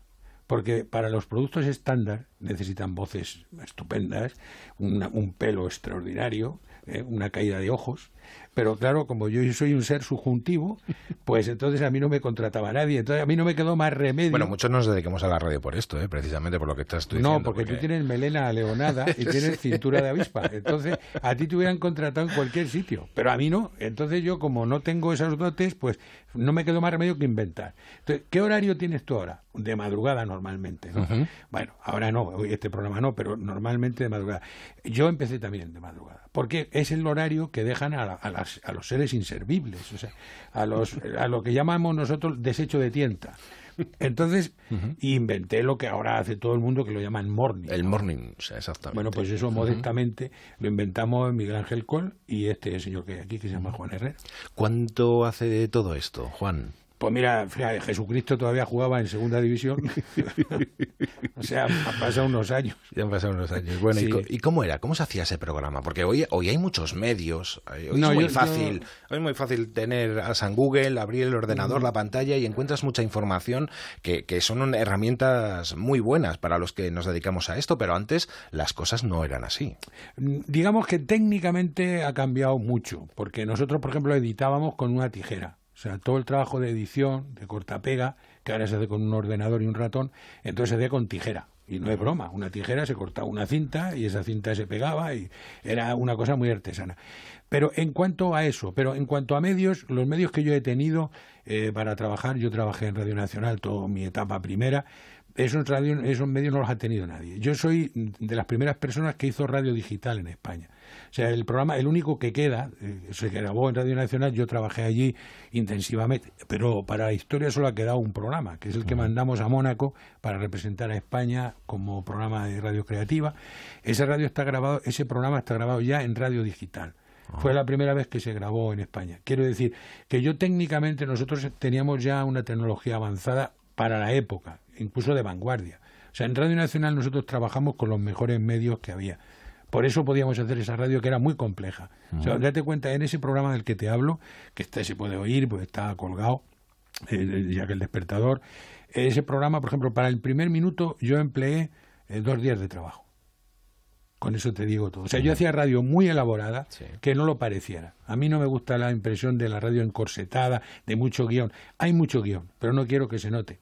Los buenos sastres disimulan las costuras. Y en la radio la emoción debe ponderar, pero no debe de tapar las ideas. Y eso no se debe notar. Si se nota mucho el guion, es que no está bien hecho. ¿Participaban los oyentes? No, yo no creo en los oyentes. Te va a parecer Qué curioso, estúpido. ¿no? No, es que, el que al que le pagan es a mí. O sea, yo soy el que tengo que inventar. El oyente está para oír. El oyente está para oír en su casa, haciendo su vida, y nosotros somos los que cobramos por inventar. Cuando la radio lo hacen los oyentes es que los locutores no tienen talento. Wow. se llame Carlos Herrera o se llame quien se llame. Madre La radio no la deben hacer los oyentes. Yo creo que el- en- hay otros medios, por ejemplo, el, el- el Twitter, el Facebook, todo Sí. este tipo, son interactivos. Pero antes no había Twitter, Juan. Ya, pero había teléfono. Pero, Por la eso, gente usaba teléfono yo no. A mí no. Yo creo que el, el oyente tiene que aportar su creatividad individualmente. Pero la radio es de- cosa de los profesionales. Y si no lo hacemos bien, que nos echen. Los oficios están para los profesionales. Lo que hay que hacer es hacerlo bien. Bueno, si hay algo que es parte de la historia de los 90 de este país, y no solo hablo de, de televisión, es Humor amarillo, que podría estar en el top ten de los imprescindibles. Vamos a escuchar, vamos a escuchar un poquito de cómo era la cabecera, cómo era ese programa. A mí me gusta el humor negro. A mí lo que me gusta es el humor verde.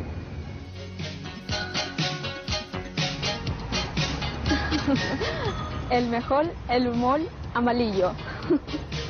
Bueno, ¿quién no recuerda esta, esta cabecera y estos comentarios? Telecinco de otoño con espárragos presenta Humor Amarillo, un programa familiar de Kita y Nippon. Bueno, ¿todos lo improvisabais o, o iba con guion? No, Juan. nosotros somos guionistas. Es decir, yo soy guionista y me moriré guionista. Yo todo lo que hago está lo más o menos bien hecho, pero siempre pensado. O sea, creo en la improvisación mucho, pero a partir de conocer muy profundamente de lo que voy a hablar. Si no, no improviso. Es así. Entonces yo este, por ejemplo, este programa, el formato eh, está inventado en mi casa, eh, cada, cada programa está editado por mí, eh, está guionizado eh, a base de, storyboard. Yo en vez de co- colocar texto, lo que hacía era hacer pequeños dibujos, como si fueran una especie de, de tebeos, ¿no? Para que cada fotograma tenía, creábamos un leitmotiv, un hilo conductor, y luego sobre eso íbamos trabajando, pero es que llevábamos, cuando empezamos José- eh, Miguel Ángel y yo a hacer este programa, llevábamos 10 años eh, haciendo improvisación, improvisación metódica, pero improvisación. Quiero decir que no, fue, no era llegar allí y decir la primera estupidez que se te ocurre, Te- teníamos un sistema. Crecimos levantándonos, eh, levantándonos por la mañana, poniendo la tele y viendo humor amarillo y escuchándos. Y antes estábamos hablando que no era un trabajo solamente tuyo, sino que también estaba Miguel, Miguel, Miguel Ángel, Ángel, Col. claro, claro. Miguel Ángel, buenas tardes. Buenas tardes. Pero bueno, bípedo implume, ¿qué, qué haces tú por aquí? Ya ves que he sido asaltado telefónicamente. Qué gentuza. Totalmente, totalmente. Pues no sabía nada, Miguel Ángel tampoco, ¿eh? No, absolutamente nada. No Ni sabía yo nada. tampoco. O sea, qué sorpresa para los dos. Bueno, estábamos hablando antes, Miguel Ángel, y contaba Juan un poco cómo hacíais, cómo, que era una obra totalmente artesanal, de humor amarillo, ¿verdad? Bueno, absolutamente artesanal, sí. Una obra en la que había un proceso de, de búsqueda de imágenes y luego una, una, un un diálogo improvisado, bajo control, ¿no? Pero vamos, bueno, es que ahí está Juan también para contarlo, ¿no? Cómo era. Cuéntalo tú. ¿Qué pasó? Te hemos llamado. Es que, es que la gente, Miguel Ángel, no se cree que nosotros, lo que estáis hablando de que Humor Amarillo es una obra, es que estaba lleno de albañiles.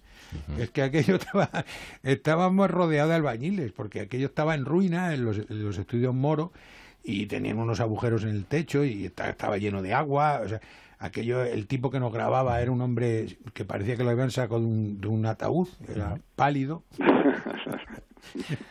Eh, oye, ¿cómo, ¿cómo surge lo del chino cudeiro?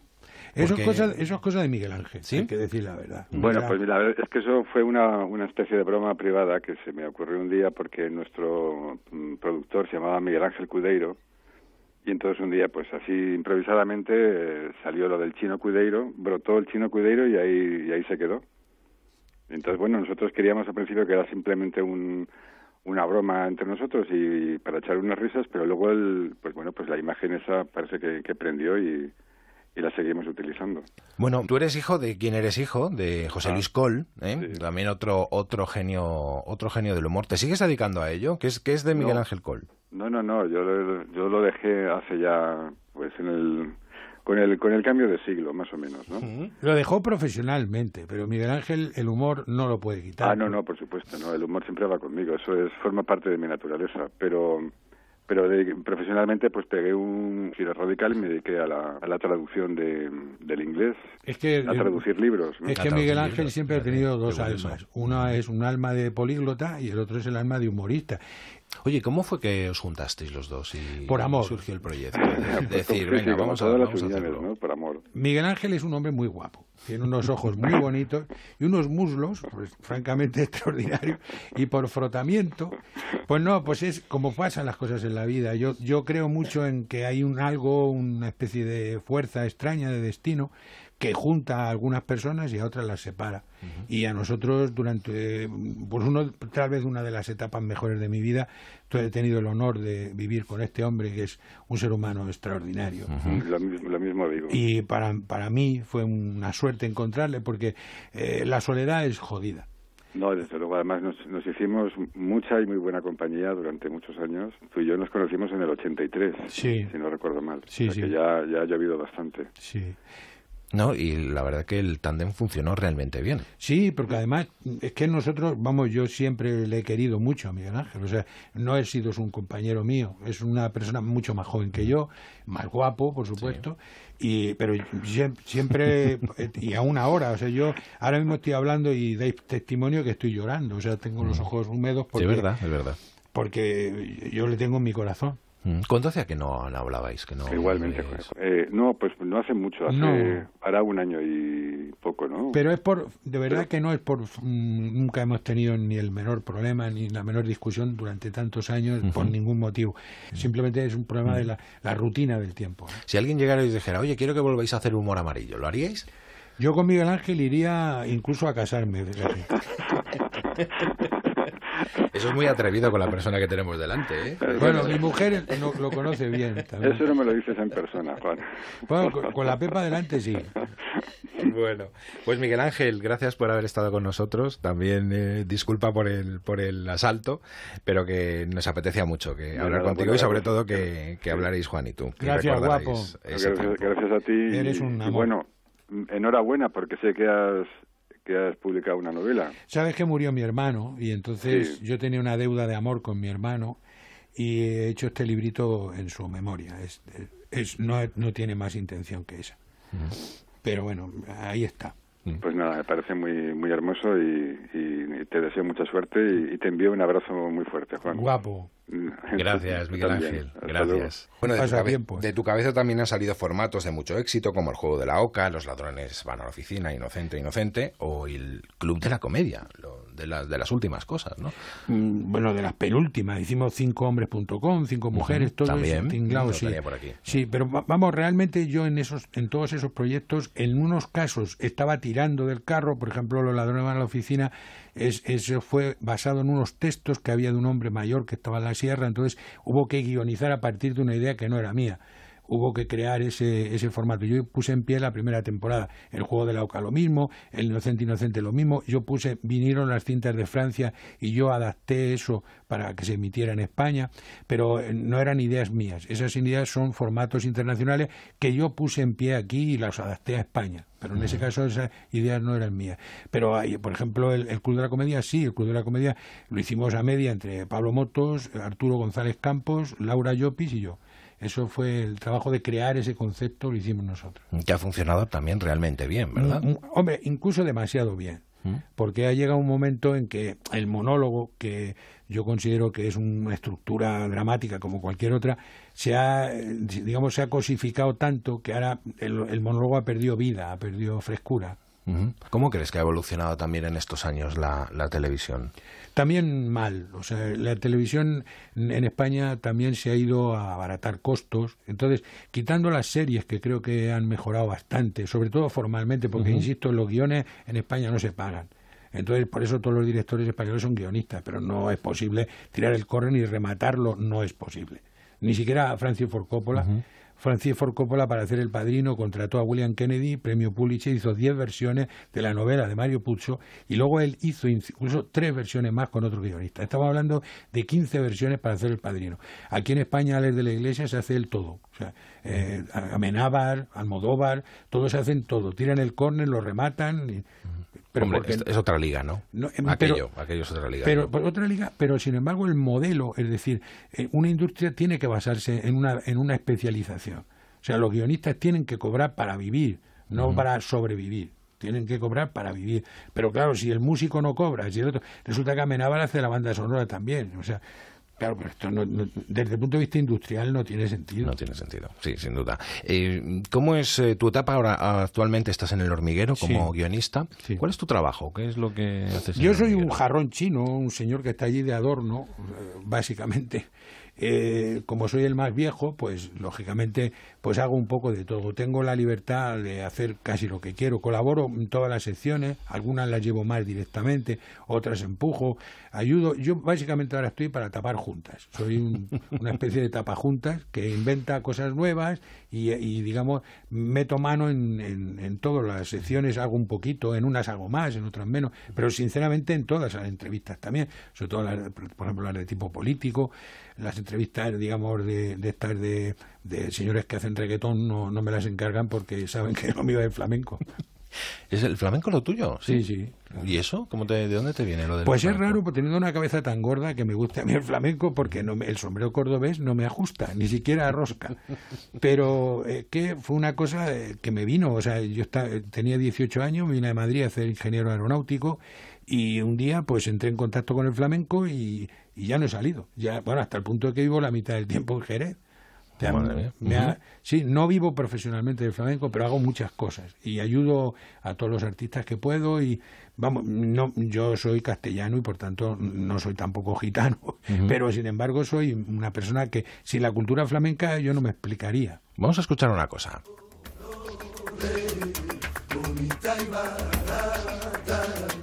Yo soy chatarrero, yo vendo chatarra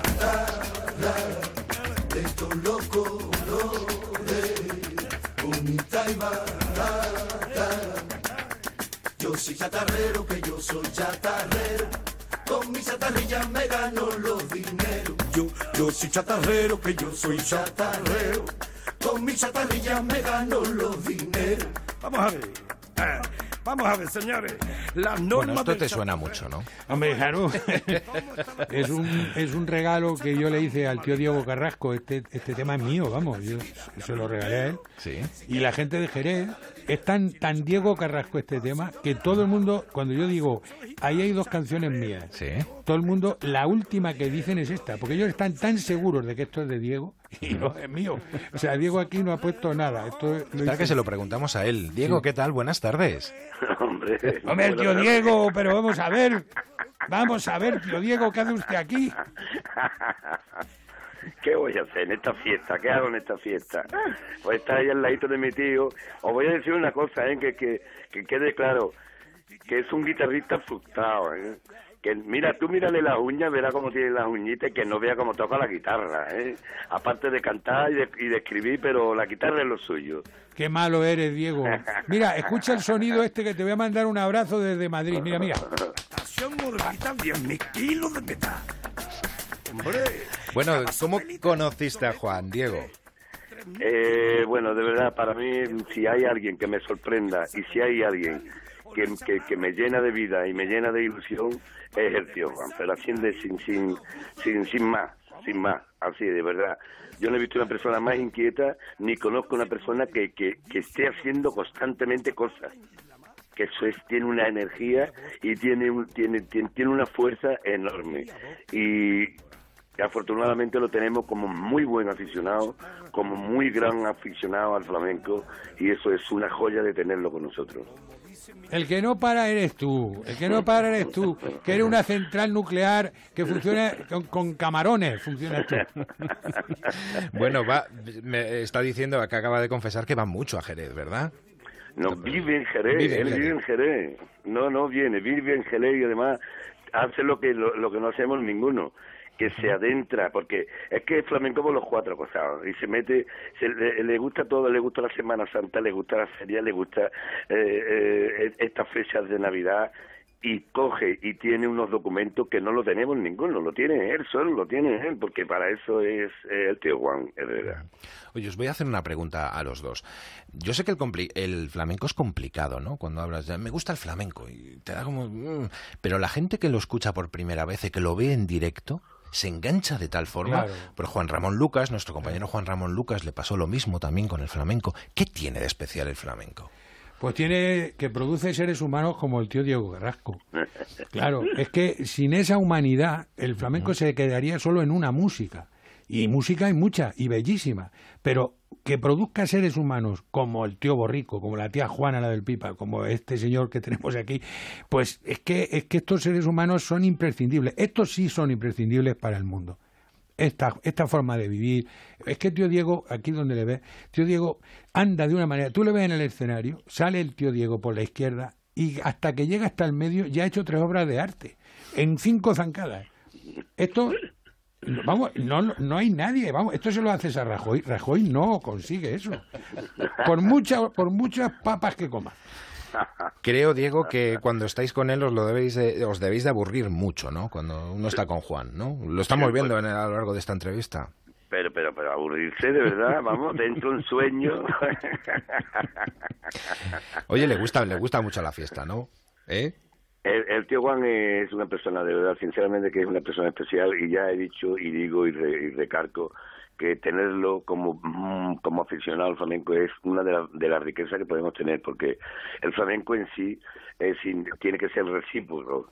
Si no, si no es así, eh, si tú te hartas de cantar y nadie te dice un ole, entonces ¿para qué, para quién está cantando?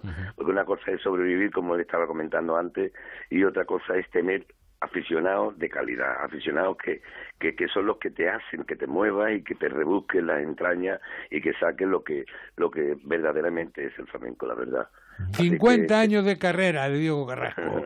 Ese pedazo disco que sale volando entre medias de unos negros que tiene. Porque aquel tío Diego es negro. O sea, es gitano, pero es negro también. Tengo una sorpresa para los dos. Ah, pues, Tengo otra sorpresa para los dos. Tenemos a alguien detrás del teléfono al que vamos, a la que vamos a saludar. Juana, ¿cómo está? Ah, muy bien. Pero bueno, pero Juana, estábamos hablando mal de ti hace un momento. ¿Cómo estás, mi Juana Herrera? Pues guapa, aquí eh, vamos, eh, estamos con Nacho que nos está sorprendiendo, nos está llevando al límite, vamos. qué maniobra. Bueno, Juana, ¿qué me puedes decir de, de Juan? De Juan te puedo decir, ante todo, porque para mí, ante todo es la gran persona que es Juan Herrera, el gran ser humano que es, el gran escritor que es, el gran Juana, Juana, para, para los caballos, que aquí, que aquí estamos en familia. Tú, tú, da, tú tienes que darme los achuchones que me das cuando me ves y sobre todo la berza, es la berza con un poquito de calabaza. Esto es lo bueno. Bueno, ¿quién es Juana? Para que todo, para que conozcamos quién es Juana. Juana le gusta decir, Juana le gusta decir que ella cuando fue a Estados Unidos dijeron que era la Tina Turner del flamenco. Claro, Tina Turner no, le llega, Tina Turner no le llega a Juana ni a la punta al zapato. Te lo digo yo que les he visto las dos. Juana es un talento, pero lo que te está diciendo de mí, que es una exageración, en el caso de ella es verdad. O sea, Juana es una potencia, es una persona que atiende a todo el mundo que se le arrima, que le da el corazón. Y que cuando se sube a un escenario siempre dice lo mismo le voy a pedir perdón porque a lo mejor me equivoco, a lo mejor no, como si fuera una persona que está empezando, una persona que puede dar clase a cualquiera que se le arrime, porque pertenece a una de las sagas más importantes de la historia del flamenco. Pero es que además ella tiene un corazón y una voz única. O sea, la voz de Juana no existe una voz como la de Juana, en ningún sitio. Ella tiene una voz prodigiosa, natural, sin forzar, y que, que tiene además el don de, de tocarte el corazón. Bueno. Juan, por favor. Por favor, Juan, que no puedo más, que me voy a desmayar. No, Juan. El tío Diego que me está escuchando sabe que no estoy exagerando nada. Mira, el año pasado, no hace dos años, Diego dio un concierto extraordinario en el Alcázar de Jerez. Un concierto que era lo que fue el anticipo de lo que ahora es su disco de 50 años, fue una antología, ¿no? Y allí actuó todo el mundo, Farruquito, Antonio Rey, bueno, lo mejor de lo mejor, mm. presidido todo por el tío Diego. Bueno, pues, ¿tú sabes quién cantó la última? Juana. Y puso el teatro, puso todo el patio en pie. ¿Por qué el tío, el tío Diego, que sabe más que los ratones colorados, por qué la dejó a la Juana para la última? Porque después de Juana no se puede cantar. Después de Juana hay que irse a acostar. Por favor. Y por eso Diego la puso la te voy a última. comer, estoy deseando de verte que te voy a comer esos cachetes. Pero voy a comer bocado. Bueno, eh, eh, Juana, ¿le decimos a Juana que se arranque, que nos cante algo? No, Juana. ¿O, no? ¿O tiene que estar, no. tiene que El flamenco un- requiere un clima. Y Juana es una, es una pedazo artista. Lo mismo que el tío Diego. Esta gente, lo que sí te digo, y te lo digo de verdad, Nacho, si tienes algún día poquito de tiempo, vete por Jerez, mira a los ojos a la Juana y ya verás como de repente se te aparece la Virgen María. Ya verás. Ay, ay, mi Juan. Ay, mi Juan, por favor. Deja que te coja. Te voy a comer bocado.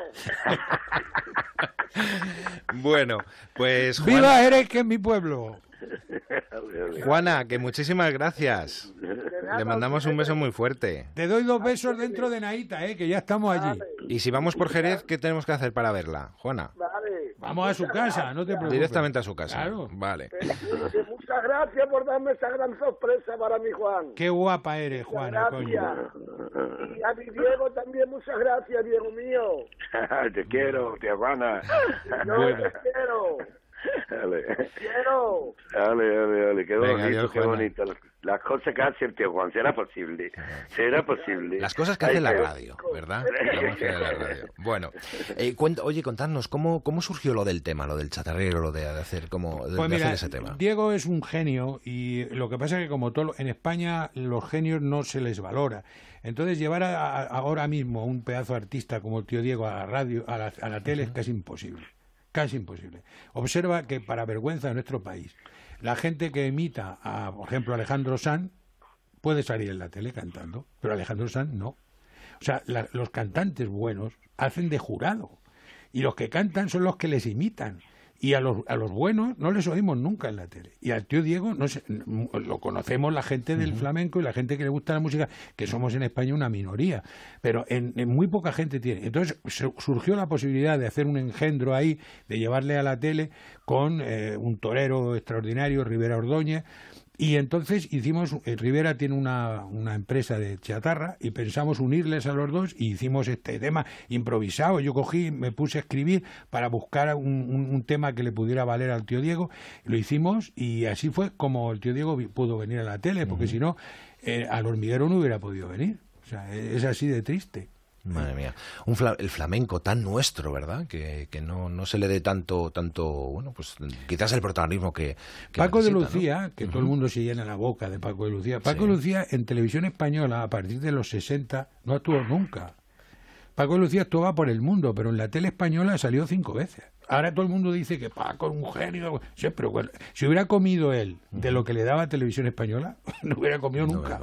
Vamos. O sea, es decir, los grandes en España es, es una pena, pero es así. Y no es para llorar, porque gracias a Dios los flamencos tienen narices y arte para ganarse la vida por el mundo. Y donde van, llenan. Y, va- y tía Juana acaba de venir hace nada de París, donde lo ha petado. Y ha estado en, eh, días, meses anteriores en, en California, en Estados Unidos, y lo peta. Y donde van los flamencos españoles, van con la bandera bien alta. Y llenan y arrasan. Pero en España no, aquí no hay posibilidad. Es tremendo, ¿eh? Qué, qué contradicción, qué contradicción. Bueno, eh, ¿dónde podemos ver a, a Diego? Diego, ¿dónde te podemos ver? Todos los que Eh, quieran bueno. saber algo más de ti. Bueno, ahora en, en esta fecha estamos por aquí cerquita, estamos por aquí en Jerez, vamos a Badajoz, acabamos de venir de Madrid, que hemos estado presentando también este último trabajo. Eh, descansamos estos días para estar con la familia y retomamos otra vez.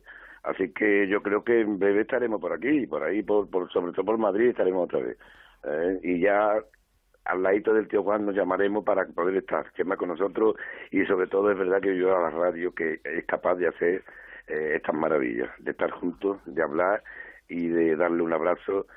Bueno, un abrazo es poco. Yo creo que hay que darle, mm, hay que darle el corazón y dejárselo ahí encima, porque personas como el tío Juan hay poco y sobre todo mm, como escribe con la naturalidad y con la cosa que tiene dentro que le sale todo lo que es la raíz flamenca, porque ya lo digo que es flamenco por los cuatro costados, aunque él no lo crea. Diego, 50 años de carrera, casi nada. ¿Quién se lo iba a decir al Tate de Jerez, hombre? Que iba a llegar a, a este pedazo de carrera que ha hecho Diego. Un Bueno, padre, bueno. un padre del- de la fusión del flamenco, la revolución del flamenco, es, lo, es, lo, ha hecho Diego Carrasco. Diego Carrasco ha tocado con, con Tino Di Geraldo, con Jorge Pardo, ha tocado con Carles Benavén, pero ha tocado con Triana, ha tocado... O sea, es la historia del flamenco moderno en España no se puede escribir sin el tío Diego Carrasco. Muy bien. Diego, pues muchísimas gracias también por, por haber estado con nosotros. Pues bueno, el honor es mío de estar con vosotros y sobre todo eso, de mandarle ese pedazo de abrazo grande eh, a los dos, porque en este caso hay que mandárselo a los dos, así que muchísimas gracias por invitarme, por estar con vosotros y compartir eh, este pedazo de, trabajo que acaba de salir a la luz que lo tengo el libro, por cierto que lo tengo, y es una maravilla. Gracias, guapo. Gracias, tío Diego, gracias. gracias, gracias. Gracias. Bueno, seguiremos, hablaremos, por supuesto, del libro. Nos han matado, Nacho. ¿Sí? Es que tú no sabes lo que significa el tío Diego y la tía Juana para mí. Vamos, son dos personas muy importantes en mi vida. Prometo ir a Jerez, preguntar por ellos y si estáis... Y si no, estáis pregunta los tres, por mí. Pregunto por ti, eso. Voy Claro. a Jerez y pregunto por ti. Y yo te llevo y, y vamos, comemos una berza en casa de tía Juana. Eso está, eso está hecho. Bueno, ay, la radio, ay, cómo es la radio, qué, qué cosas hace. Fíjate, esto tiene lo que te, te está pasando ahora, que tiene los ojos... Está, está llorando, ¿eh? Está- es, es cierto. Vamos a ir con más sorpresas, si te parece. Tengo una persona que, que te admira. mm, Yo sé que tienes muchos admiradores y mucha. No. mucha- sí, sí, sí, sí, lo sé. Y sobre todo la gente que te conoce del oficio. Pero hay una persona muy, muy especial que hoy quería estar en este programa, que es Raquel Sánchez Martos. Bueno, pues otra persona de mi corazón. Es que me está sacando trozos de mi vida, trozos de mi corazón. Raquel, buenas tardes. Buenas tardes, pero me has puesto un Te he puesto un que- apellido, que no sí, es verdad. No te corresponde. Me he dado cuenta justo cuando lo estaba diciendo. no, no soy, no soy. Es Raquel Martos, a secas. Sí, sí, sí, sí. Estaba escuchando a Juan y cuando decías que tenía los ojos, eh, ¿cómo diría él esto? Con chispitas o es que es muy habitual en Juan, eh, es muy habitual porque él se emociona, eh, no diré con facilidad porque él no hace nada con facilidad, pero, pero sí es muy sensible al arte, es muy sensible a, a las emociones y ahora me voy a poner a llorar yo y no puede ser, es que Claro. es Navidad, es que no puede ser esto pero también se ríe mucho y sobre todo hace reír. Eh, No sé si quieres que diga lo que siento por él. Por o- supuesto. Sí. Para eso te hemos Pues, llamado. Vale, pues es que llevamos ya una relación de 14 años. Yo sé que él se quiere casar con Miguel Ángel. Sí. También sé que, a mí no me importaría casarme con, con Pepa, porque Juan es eh, una persona que comparte todo lo, lo maravilloso que tiene, incluso a la persona a la que él más quiere, que es otra de sus joyas. Pero sobre todo, eh, Juan es generoso regalando ideas, es generoso abriendo puertas. Es el hijo del, del lucero y, y Juan enciende luces, porque le debemos, eh, todas las personas que estamos cerca de él, pues que él, él sea eh, una alguien que comparte lo mejor. Yo gracias a Juan tengo a Paolo Conte, tengo a Gian María Testa, tengo a Finci Pasca, tengo a Marisa, a Juana la del Pipa, mi tía maravillosa, a Diego Carrasco, a Joaquín Grilo, es que no pararía de decir todas las cosas que Juan me ha regalado. Pero sobre todo, Juan te, te ayuda a aprender a vivir, que es lo más difícil, lo que no nos enseñan jamás y Juan, que es un estudioso del, minuto a minuto, porque se fija en todo, siempre reflexiona y busca eh, las respuestas, no se queda nunca con, con lo obvio y con lo primero, eh, enseña a vivir. Y yo estoy en ese aprendizaje muy afortunada porque, porque tengo la suerte de compartir con él cosas extraordinarias y lo cotidiano. Y eso es la vida. Así que fíjate qué suerte tengo. Raquel, tú eh, tienes todo, hija, tú tienes todo. Tú tienes una voz acojonante y tienes el talento y tienes la humanidad. El- el- digamos que así es muy fácil vivir. O sea, cuando tienes, estás rodeado de gente así, pues es muy sencillo vivir. Es simplemente dejarte ir y ya está. No, no necesitas hacer más. Y me gustaría decir algo de su novela, porque yo tuve la suerte de leerla antes de que la novela se publicara. Sí. Y si yo no hubiera sabido que Juan era el autor, pues habría pensado que, que el tío o la tía que fuera capaz de escribir una historia así sería extraordinario. Pero claro, es que tiene esa, esa novela tiene talento eh, a raudales, tiene un, un dominio del lenguaje que ya no se encuentra en mucha literatura, humor, ternura, reflexión, poesía. Y yo eh, invito a todos que, a, que, a que la compren, a que la lean, que la regalen, porque eso que se dice que hay que regalar joyas, esto es una joyita. Yo creo que Juan es el Gabriel García Márquez de la mañana. Sabía que se iba a reír.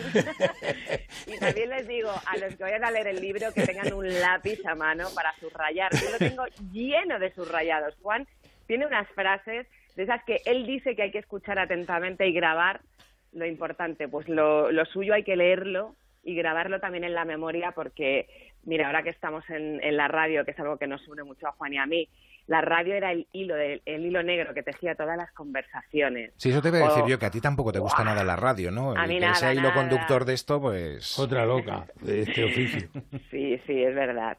Y, y bueno, yo de verdad que, que creo que, que Juan eh, tenía que hacer esta novela, ya sé que tenía una motivación pues como él ha explicado, muy, muy personal, pero sé que sigue escribiendo y por favor, Juan, no dejes de hacerlo. Bueno, aparte de que toca la guitarra, dibuja, esculpe, Sí. cocina, saca al perro. Mira, mira, Es que Raquel. yo creo que una hora no nos da tiempo para, para hablar de todo lo que hace Juan, ¿no? Raquel? Sí, pero, Imposible. pero mira, yo voy a citar al tío Diego, que hasta con nosotros, con una frase que dice, cuando todo da lo mismo, ¿por qué no hacer alpinismo?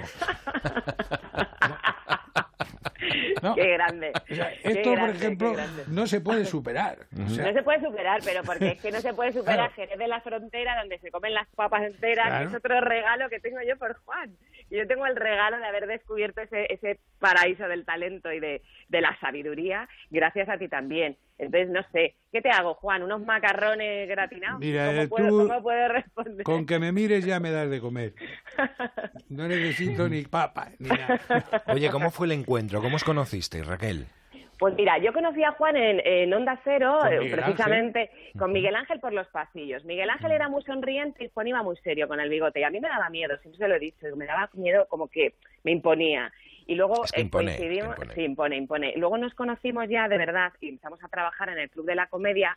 Él ya, él había arrancado ese proyecto y yo llegué allí, pues nada, prácticamente para unos meses, porque de ahí nos fuimos al despertador de mi 80 eh, No Somos Nadie, que lideraba Pablo Motos, y, y en ese equipo ya convivimos, madrugamos muchas horas, mucha radio, de ahí a la tele y, y ya además de, de eso, de lo profesional, pues todo lo que compartimos fuera, que es que ya no sabemos, nos llamamos, tú eres mi madre, tú eres mi padre, tú eres mi hermana, tú eres menos cuñados, nos Claro. hemos llamado de todas las cosas de la familia porque somos familia, ¿no? Como con Pepa, Esa- igual, igual.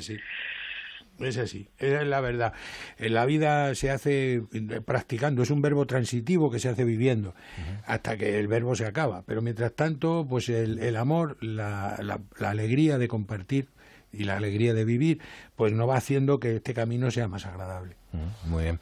Eh, está Raquel. Eh, Juan dice, dice siempre una cosa, me lo han dicho, que él es un cazador, que él le gusta observar, que no le gusta ser Mm. protagonista, por eso no quiere salir en, en televisión y demás. Y, y a veces, igual, yo creo que lo que decía yo al principio del programa, todos lo conocemos, pero nadie sabemos de él. Y creo que es una figura de la que se debería de saber mucho más, ¿verdad? O conocerle mucho más. Pues yo Por- creo que, por- que además, sería por- bueno. porque se lo merece, por todo lo que ha hecho, ¿no? Porque se lo merece y porque sería muy enriquecedor para los que no lo conocen. Yo, eh, cuando observo eh, tantas cosas valiosas que, que, transmite Juan al cabo del día y luego veo todo el, ruido que hay en, medios de comunicación y tanta- tantas palabras vacías. Juan dice una cosa y es que las palabras hay que usar la- las palabras que usamos tienen que ser delgaditas, que no hay que usar las palabras grandes todo el rato porque se desgastan y él no desgasta las palabras. Y a lo mejor es que eso es poco comercial, pero yo desde aquí invito a todos los que no lo conozcan a que, bueno, les estás abriendo una puerta, Nacho Arias, que la que continúen, que a Juan hay que conocerlo, que ha hecho muchas cosas, pero no se pone así el, el neón, porque él, eh, casi siempre los, los más sabios dicen que son tontos. Juan lo dice mucho, este, dice, yo soy un gilipollas. y eso lo suelen decir los que son realmente inteligentes. No, es que no, date cuenta que nosotros de las cosas buenas de la humanidad no sabemos el autor. Vivimos en una época donde el autor se pone demasiado por delante de- del hecho. ¿Quién hizo eh, el- el- la Catedral de Toledo? Pues seguramente habrá varias personas que dejaron su vida allí, pero nosotros vemos la catedral y nos quedamos con eso. Y yo creo que es así. O sea, una vez que el chino Cudeiro pasa a la cultura popular, que el que inventó eso y para qué, da igual. O sea, llega, llega- son son del pueblo, ¿no? Antonio Machado decía, de lo que sabemos entre todos, eso nadie lo sabe. Es decir, lo que es la cultura de transmisión oral, volvemos otra vez a esta historia de la radio, de hablar, de escuchar, pues la cultura, lo que entre todos sabemos, ese magma que es el idioma y, y, lo que es la cultura, eso no importa el autor. El autor con Pérez Reverte ya vale. Muy bien. Raquel, oye, gracias por estar con nosotros y también gracias, por lo que tú ya sabes, que has sido un poco cómplice en todo esto también. Bueno, gracias a ti. Porque es un poco culpable de este programa Raquel también, ¿eh, Juan? Bueno. Raquel Martos, muchísimas gracias, un beso muy, muy fuerte. Qué fea eres, Raquel. qué pues fea, qué desagradable.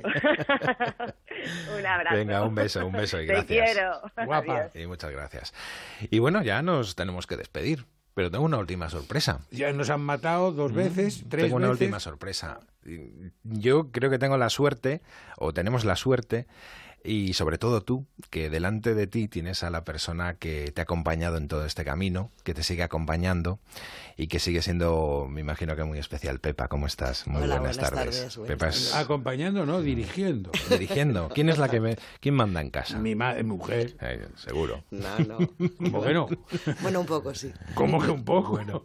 Oye, por cierto, quiero que os conocisteis de una forma, de una forma muy especial. En un día curiosamente que ha pasado a la historia de este país, pero precisamente no por algo agradable, ¿no? Y además estabais muy cerquita. Fue un 20 de diciembre del 73, sí. justo cuando el asesinato de... sí, sí, fue hace muy poquito, hace cinco días, exactamente. Hace cuatro días, perdón. Eh, y estabais además muy cerquita, y ahí os conocisteis. ¿Cómo, cómo fue aquello? Pues ocurrió cuando, me imagino te refieres, cuando el atentado de Carrero Blanco. Correcto. Y Juan y yo estábamos en COU, que se hacía COU, en la esquina de al lado, en la clase. Y cagó, dio un zambombazo aquello. Y entonces los cristales empezaron a resonar y, yo, fíjate, salía de un colegio de monjas, no tenía ni idea ni quién era el señor Carrero Blanco ni nada. Y Juan me dijo, bueno, el director dijo, váyanse a su casa, que esto es el gas que explota y tal. Y me acuerdo que Juan me dijo, vete a tu casa, que esto no es el gas. Claro, yo no le hice caso y me fui de vinos. Entonces mis padres eh, buscándome por todos sitios. Desde esa época nos conocemos. Y bueno, ¿y cómo es Juan? Pues es que, claro, os estoy oyendo que todo lo que decís es exactamente cierto, ¿no? Pero claro, un poco exagerado. Bueno, no, pero que me hace gracia porque em, Juan lo que hace es que tú vives el día a día, ¿sabes? Como mágico. Y llega un momento que no es que te parezca normal, pero que lo habláis y dices, es verdad, pero si eso lo he pasado yo y no, no era tan normal, ¿no? Juan te hace la vida muy feliz, muy feliz. Mm. Sí, por muchos años más, ¿no? Esperemos. Muchos, no sé si me aguantará. A veces no. Una última sorpresa. Venga, una última sorpresa. Tengo una persona al otro lado del teléfono que le encanta el flamenco. Le apasiona el flamenco. ¿Quién crees que puede ser? ¿Es rubio? Sí, bueno, medio ¿Entiende? rubio. Sí, supongo que sí. ¿Sí? Juan Luis, ¿cómo estás? Yo estoy muy bien, muy atractivo. Ah, o sea, tú eres el que entiendes de flamenco, ¿no? Porque, bueno, tú sabes que bastante más que tú. Pero bueno, que tampoco nos vamos ahora, sabes que esto a mí me han dicho que te tengo que pelotear. No, no, no, no. Aquí hay que ser cruel. Tú que eres guitarrista y cantador, pues tienes derecho perfectamente a insultarme porque yo soy, aparte de un señor con una cabeza muy gorda, no sé hacer otra cosa. Sí, sí, sí. No, vamos a ver, Juan no solamente sabe flamenco, aunque lo de saber es flamenco o no saber, eh, lo que hay que hacer es tener una sensibilidad especial y Juan la tiene, o sea que... Y además, a pesar de que nos gastamos bromas con Pitingo, eh, yo creo que coincidimos ambos dos en, en, gustos, ¿no? Eh, lo que nos motiva, lo que nos gusta, lo que queremos que, que merece la pena en el flamenco y en muchísimas otras cosas. Así que hola Juan, hola Pepa. ¿eh? Hola, cariño. Juan Luis es, es, un hermano que tengo, mm. que nació en Carabanchel y que tenía un problema y es que las piernas que tiene no eran de su cuerpo. Y entonces yo tengo un amor por él desde hace muchísimos años y, una admiración. Y eh, es yo lo considero pues como un hermano, es e, compartimos aficiones, compartimos pasiones y tenemos una forma de vivir muy parecida. Yo creo que, que a Juan y a mí nos, nos, em, nos gustan las cosas eh, de verdad. Yo creo que lo que nos une a los dos en, en el, es ese sentimiento, es la que la, no nos gustan las cosas de mentira. Cuando digo no nos gustan las cosas de mentira, de mentira no estoy diciendo no nos gustan las mentiras, estoy diciendo que no nos gustan las cosas de mentira. O sea, todo lo que sea real, que sea de verdad, que te transmita, que sea auténtico, que sea pasional, eso es lo que nos motiva y nos, motiva en la vida, ¿no? Eh, tanto en relaciones personales como en gustos eh, artísticos o, literarios, ¿no? Eh, yo creo que, que, es lo que me une a, Juan en, en nuestro espíritu, ¿no? Esa manera de ver la vida, yo creo. No, y además es que tú eres una persona con un mundo propio, cosa que también es muy valioso porque cada persona es como una especie de resumen del universo entero, pero la mayoría no consiguen darle forma. ¿eh? Pero cuando encuentras a alguien como tú, que tienes esa... Yo veo una cosa que has hecho tú y estoy seguro que sé que la has hecho tú, porque tiene un sello, tiene un... No es ni mejor ni peor que otra, pero tiene sello. Y de todas maneras, Juan, tío, eh, vamos a ver, eh, aquí en este programa hay que hablar de ti. Entonces vamos a ver, por favor, yo estoy encantado, porque sabes que me encanta que hablen de mí y sobre todo que hablen bien, yo estoy feliz, pero es que aquí se trata de hablar de ti, querido amigo. Bueno, pero si yo digo lo que me gusta, también es una manera de que yo me retrato. Ah, vale, es verdad. ¿no? Claro, si yo estoy diciendo que me gusta el reggaetón, pues ya parece la gente se imagina una bola, una, una, una gorra encima de mi cabezón flotando. Pero como yo lo que digo es que me gusta Juan Luis Cano, pues ya la gente que le guste Juan Luis Cano se imagina quién soy yo.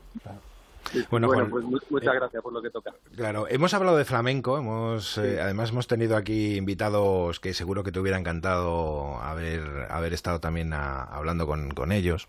Eh, de, ¿Os conocisteis por el flamenco? ¿O no, no, tiene nada que ver? No, no, no. Nos conocimos por la radio sí. y además nos conocimos, esto lo hemos contado ya un montón de veces, pero es muy curioso porque nos admirábamos mutuamente nos escuchábamos mutuamente, pero no nos conocíamos, no sabíamos que éramos nosotros. Y nos conocimos yendo a, Granada, creo que fue, ¿no, sí, eh, Juan? Efectivamente. Yendo a Granada. Y entonces, eh, joder, tío, pero tú eres Juan Herrera, pero tío, pero si yo os admiro cuando hacíais Jack el Despertador. Y nosotros hacíamos, yo no sé si habíamos empezado a hacer como espuma o estábamos en el flexo. El flexo, finales del flexo. Claro, o sea, año 81, finales del 81. Y claro, fue la hostia porque nos de repente, pero tío, Juan Herrera, tío, pero joder, pero tío, pero el flex, ¿no? Y nos, nos vimos ahí y nos admirábamos muchísimo. Estoy hablando del año 81, amigos. Sí, ya llovió. Y luego, fíjate que nunca, trabajar, trabajar no hemos trabajado nunca. No, en pequeñas pero sin embargo yo y él, yo he seguido todo su trabajo, lo conozco al milímetro, o sea, he seguido toda su trayectoria siempre y siempre con la misma con la misma sensación de estar con un tipo con, con una forma de vivir muy especial. alguien también un monstruo de la radio como es como es Juan Luis sin duda alguna. La historia de la radio de este país pasa también por por por Goma Espuma por Juan Luis Juan Luis Cano y Guillermo Fesa Guillermo, sí, señor, pues Juan Luis, muchísimas gracias por haber estado con nosotros. ¿eh? Un abrazo fuerte. Venga, cuídate. Un beso muy fuerte. Gracias, guapo, Rubicón. Bueno, pues ahora sí, ahora ya. Pedazo novela, por cierto, eh, antes de despedirme. ah, sí, Pero pedazo, pedazo, pedazo de historia maravillosamente contada, porque hay historias, hay historias, queridos amigos, hay historias buenísimas que se destrozan si no se saben contar bien. Y en este libro, de verdad, esto sí que no es peloteo, porque yo soy un absoluto amante de la literatura y un devorador eh, de libros. Eh, en esta ocasión esa simbiosis se ha dado. La historia es maravillosa, es bueno, es tremenda, es buenísima y está contada de una manera magistral, de verdad. La radio de piedra es brutal, brutal. Así que enhorabuena, lo hago públicamente, eh, el darte la enhorabuena, Juan. Juan Luis, cielo mío, cuídate. adiós, chicos. Un beso. Bueno, pues ya ahora sí, ahora ya nos vamos a despedir y quiero que escuches algo.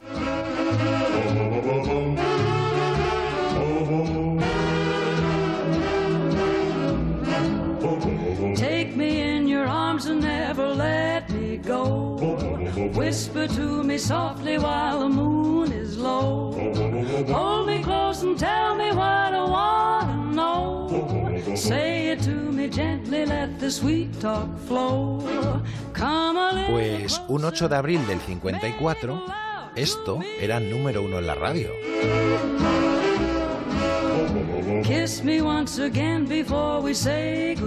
Me imagino que después de lo que te hemos conocido, la música también sea una de tus pasiones, ¿no? Aparte del flamenco. No, la música en general. De hecho, yo llegué al flamenco a través del blues. O sea, mi música digamos, de toda mi vida es el blues del Mississippi, el blues acústico.